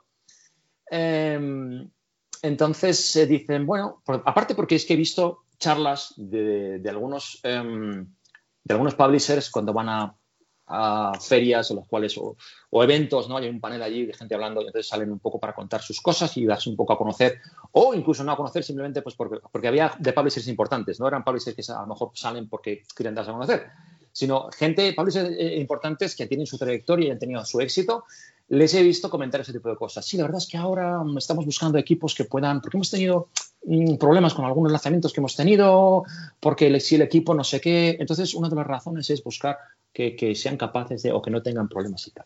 Entonces, a la hora de lanzar, a la hora de terminar, no dejaba así claro qué problemas habían sido, pero necesitaban ver ese tipo de confianza para lanzar. Y lo piensa así es normal, pero en mi caso es un poco el pez que se muerde la cola, porque yo necesito para darles empujón al juego y para ponerme un plan de terminarlo y para decir, venga, machete y ánimo arriba de nuevo y esto va a quedarse cerrado en X meses y tal, para hacer eso, yo también necesito tener un publisher. Claro. Porque eh, mentalmente, si no, mm, no me encajan las cosas.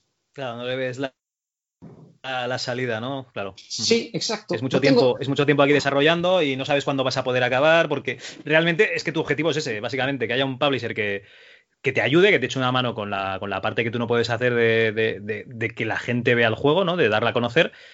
Y, claro, es, es- es lo, que, lo que te bloquea un poquito. Pero bueno, yo creo que, que si sacas el pilot acabado y la gente se lo puedes enseñar, ¿no? A, a los publishers, pues, yo qué sé, es otra vuelta, digamos, a- a la- al ruedo, ¿no? O sea, puedes, puedes volver a empezar el ciclo otra vez. A esa conclusión llegué el otro día hablando con un amigo porque me- le contaba todo esto y me decía, bueno, pues entonces no lo vas a, no lo vas a sacar nunca, porque si necesitas un publisher, y le, le- dije, bueno, pues la otra opción es terminarlo y entonces eh, ofrecerlo.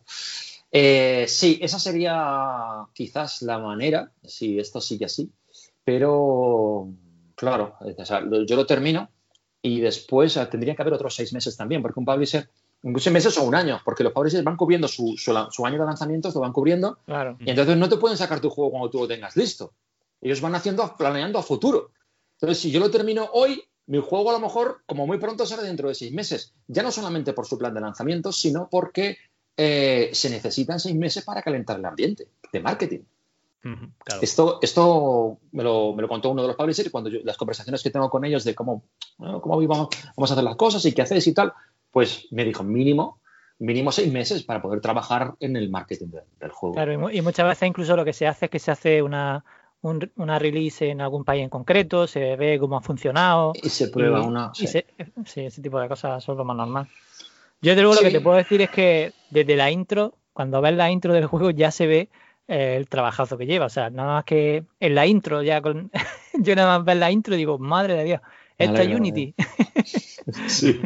Sí, porque, por ejemplo, eh, no es normal ver eh, cambios de paleta en el título, por ejemplo, se ve cambios de colores en, Mm. que se nota Mm. que no es cambio de imagen, sino que es cambio de paleta. O sea, que nada más que ese detalle, que evidentemente solo lo ve otro programador, sí, pero si eres publisher o eres programador, eh, sabes lo que estás viendo.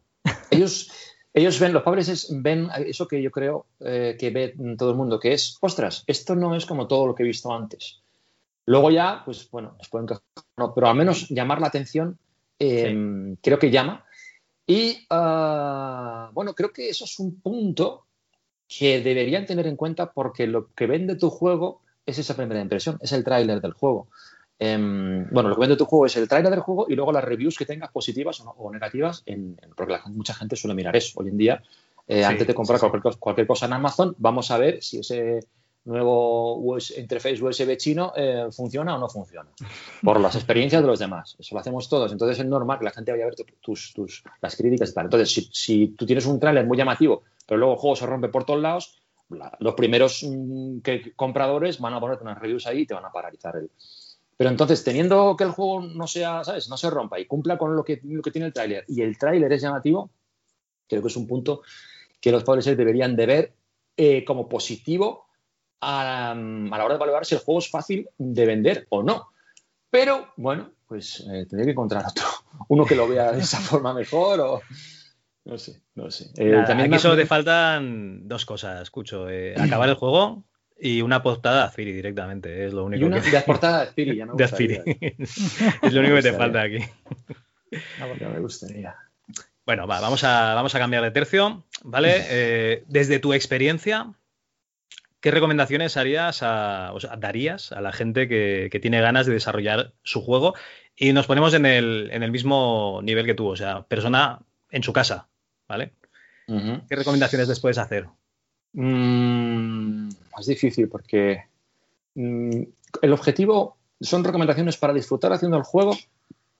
No, Para recomendaciones o de, para- de no, de, no, de no hundirte en la miseria haciendo el juego. Bien, La- eh, hacer un juego que sea corto. O sea, no hagas lo que he hecho yo. Jamás. Eh, a saber, tienes que encontrar. El problema es que mm, los juegos cortos suelen ser como muy tontos. Entonces no apetece hacerlos. Eh, pero se pueden encontrar juegos. mm, o sea, puedes encon- encontrar un- tratar de hacer o de diseñar un juego que tenga cosas que te gusten, de las cosas que te gusten a ti de los juegos grandes, pero pues eso, a lo mejor hacerle un par de niveles y ya, o hacerlo en plan eh, pues no sé, una, demo que... Pero disfrutar haciéndolo, porque se trata de eso también, yo creo.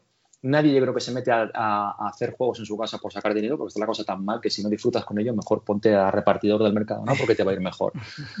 Entonces, trata de hacer algo que, que disfrutes haciéndolo, pero que céntrate en que sea muy corto, porque el bucle infinito es. El problema del bucle infinito de no acabarlo nunca, y de deprimirte y de aburrirte, está ahí. Yo lo que pasa es que tengo mucha paciencia, entonces, eh, pues bueno, eh, y te va disfrutando tanto y haciendo mm, cosas y retos y tal, que me planteaba los retos nuevos de "Uy, voy a hacer que se rompa el terreno, voy a hacer que puedan ver la luz, ya voy a hacer, y solamente eso, y cuando conseguí hacerlo ya era un, un subidón, cuando conseguía que funcionase.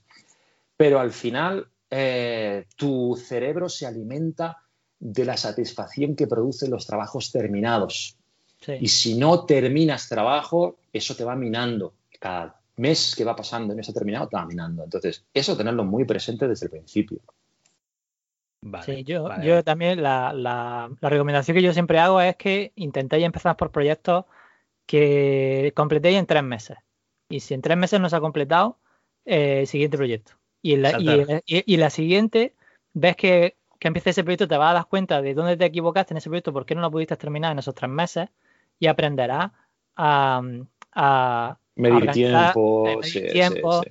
eh, no, que no se te vaya la cabeza con locura de quiero hacer que no sé qué. Bueno, pues a lo mejor hay que empezar por eso, como tú dices, un par de conceptos que te hayan gustado de algún juego, eh, hacerle eso una mecánica y ya nada más que hacer el, el ciclo de, eh, de bueno, pues de, de- prediseño, ¿no? De diseño de mecánica, luego mapear, eh, eh, eh, afinar el juego, porque aunque creáis eh, un juego, tiene 50, bueno, yo diría que el 40% del tiempo es desarrollar el videojuego y el otro 60% es afinarlo. Afinarlo, sí. Yo por, por- por ahí iría más o menos. No sé por dónde dirías tú, pero yo. Diría no que sé, pero es un-. Es un tiempo muy, muy, muy grande y es, un, y es un proceso que hay que aprender a hacerlo. Yo también por eso saqué Ghost and DJs y Pilots of Drassalon para aprender a cerrar, no solamente a Sí. publicar en Steam y todo eso, sino el proceso de cerrar, de la- tomar decisiones, de decir esto se queda así y, y- y este nivel va delante del otro y una serie de decisiones. Una serie de decisiones que se toman al final y que no las estás tomando al principio porque siempre dices, bueno, eso ya lo miro luego.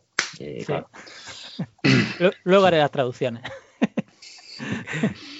Bueno, y David normalmente le pregunta a la gente que traemos al programa, pues una cosa muy personal, David. Sí. bueno, que era eh, en tu escritorio, ahora mismo, en el, en el ordenador. Si nosotros miráramos el escritorio que tienes ahora mismo, ese escritorio cómo es, ¿qué, qué- qué tienes? ¿Tienes- ¿Lo tienes organizado? ¿Lo tienes eh, limpio de todo? ¿Lo tienes lleno de imágenes, sonidos y de todo? ¿Qué programas tienes también un poco ahí? Vamos a ver, te lo voy a decir. Eh, ocultar otros. No, ocultar. Ah, vale, sí. Y cerrar todas las ventanas abiertas que tengo de carpetas, pues no sé, infinitas. Vale, cerrado todo. Tengo eh, pon.apple.bluetooth please, un- una copia de seguridad de. Esto no sé por qué está aquí, yo hay que tener años a tirarlo fuera. De unas preferencias del sistema. Tengo eh, Ghost and DJs, tal. En control, una carpeta también que no sé por qué está aquí. Logs de Unity, un acceso directo a la carpeta donde el Unity guarda los logs. Porque siempre Sí. me olvido de, de dónde está o es un coñazo eh, ir, a, ir a verla y tal. Y luego ten- tengo una carpeta de mi mujer que se llama Iris, que guarda ahí sus mierdas cuando, cuando me roba el ordenador. Eh, tengo el Broforce. Eh, Hombre, muy bien. Eh, eh, tengo un logo de monsterbrasalon.psd que no sé qué hace aquí porque tengo una carpeta con todas este tipo de cosas. Con los assets, ¿no? Eh, una carpeta que se llama Borrame, que no tengo ni idea de lo que tendrá. Eh, ¿Qué cosas? Cuelgue logs, una carpeta de cuelgues que solamente tiene un log de Unity. De estas que las voy creando según van saliendo, no me acuerdo que ya tenía otra hecha. Bueno, pues desorden, desorden. Eh, un rollo de abogados aquí que tengo que mejor nos cuento, pero que hay aquí una cosa que no, que no tal. Ah, Steam SDK. Esto no sé por qué está aquí. debería- esto es desorden, no debería estar aquí. En el escritorio, pues bueno. eh, no hay demasiadas leches. eh, hay como unas 20, unos 20 o 22 iconos o así, que no es demasiado. Eh, y seguramente si me pongo a limpiar, pues se quedarían en 10 que necesito y ya está. No sé si necesitas más, me enrollo más con, con chorradas. No, no, aquí. no, no, ya está bien. O sea, eso normalmente suele ser una cosa, ¿no? Ya nos has explicado, nos has hecho un- un- una visita guiada a tu escritorio. Pero o sea, que- he tenido que ir a verlo porque no me acuerdo lo que tengo. No es algo, el escritorio no es algo que yo suela tener ahí como referencia de tal. No.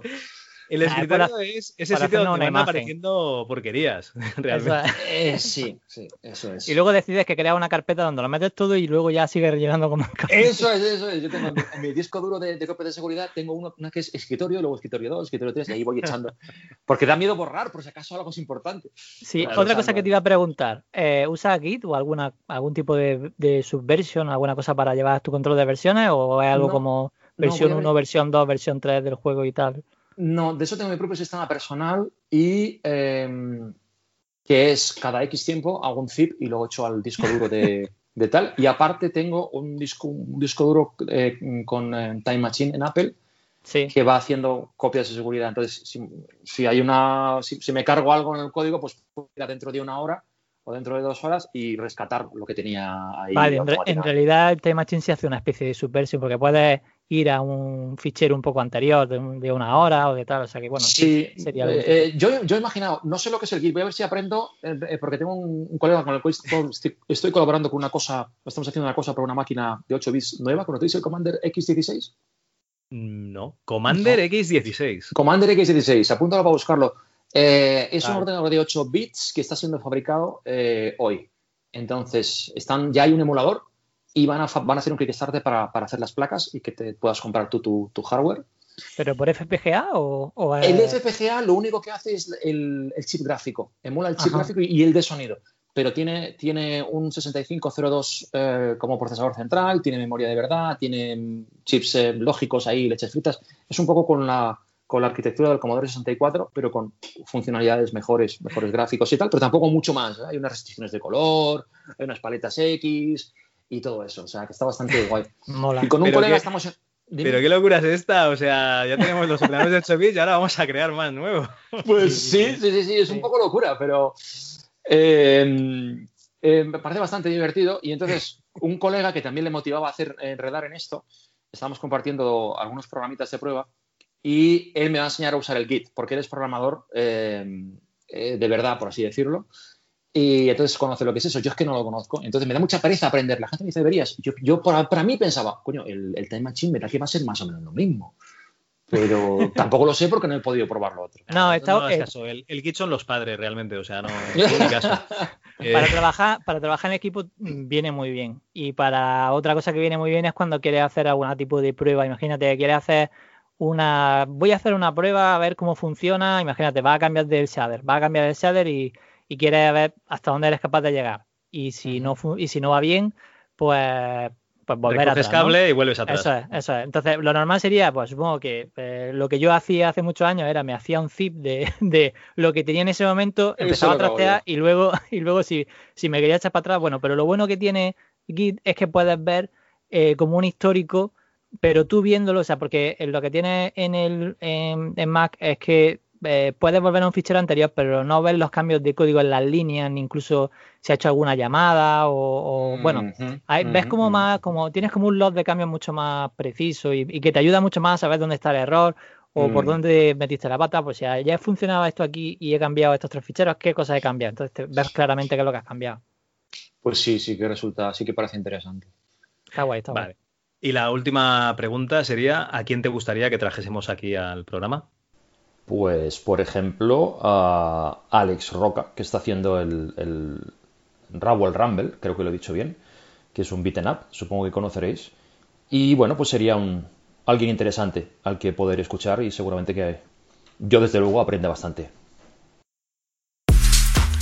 Pues nada, oye, Cucho, muchísimas gracias por, por el tiempo que nos has dedicado. Ya ves, te hemos dicho una hora, llevamos aquí casi dos. Sí, sí, tío, qué abuso. Y nada, vías de contacto, ¿dónde puede, aparte de en la página de Steam, ¿no? ¿Dónde te puede encontrar eh, la gente que escuche esto? Pues en, en, en drcucho.com escrito, y lo voy a escribir para que no, no dar errores. No, drcucho Games, ¿ves? Pues que si no, no lo escribo, no. www.drkuchames, drcuchogames.com. Ahí pues están mis emails, a ver si efectivamente están, porque esta página la ha hecho yo, la ha hecho mi mujer.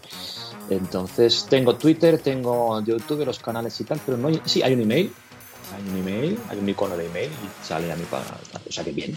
Ahí en drcuchogames.com pues eh, estoy. Aunque, bueno, en Twitter pues soy, soy, es donde estoy más activo. O sea, si queréis un contacto menos personal y más, pues decir chorradas en Twitter, pues también, en Twitter es donde más estoy. Si vais a YouTube a escribir cosas y tal, pues seguramente pues no pueda leerlo.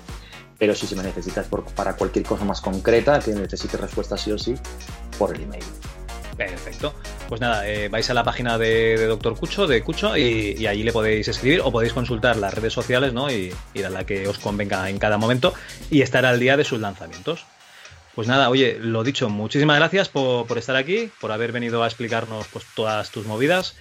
Y nada, hasta la vista. Esperemos que este juego lo termines pronto y vengas aquí a hablarnos del siguiente dentro de poco. Bueno, muchísimas gracias a vosotros. Eh, por el espacio y por el rato, que ha estado bien. Bueno, nos despedimos. Hasta luego, Cucho. Hasta luego, David. Y hasta el próximo programa. Un saludo. Chao, chao. Adiós. Adiós.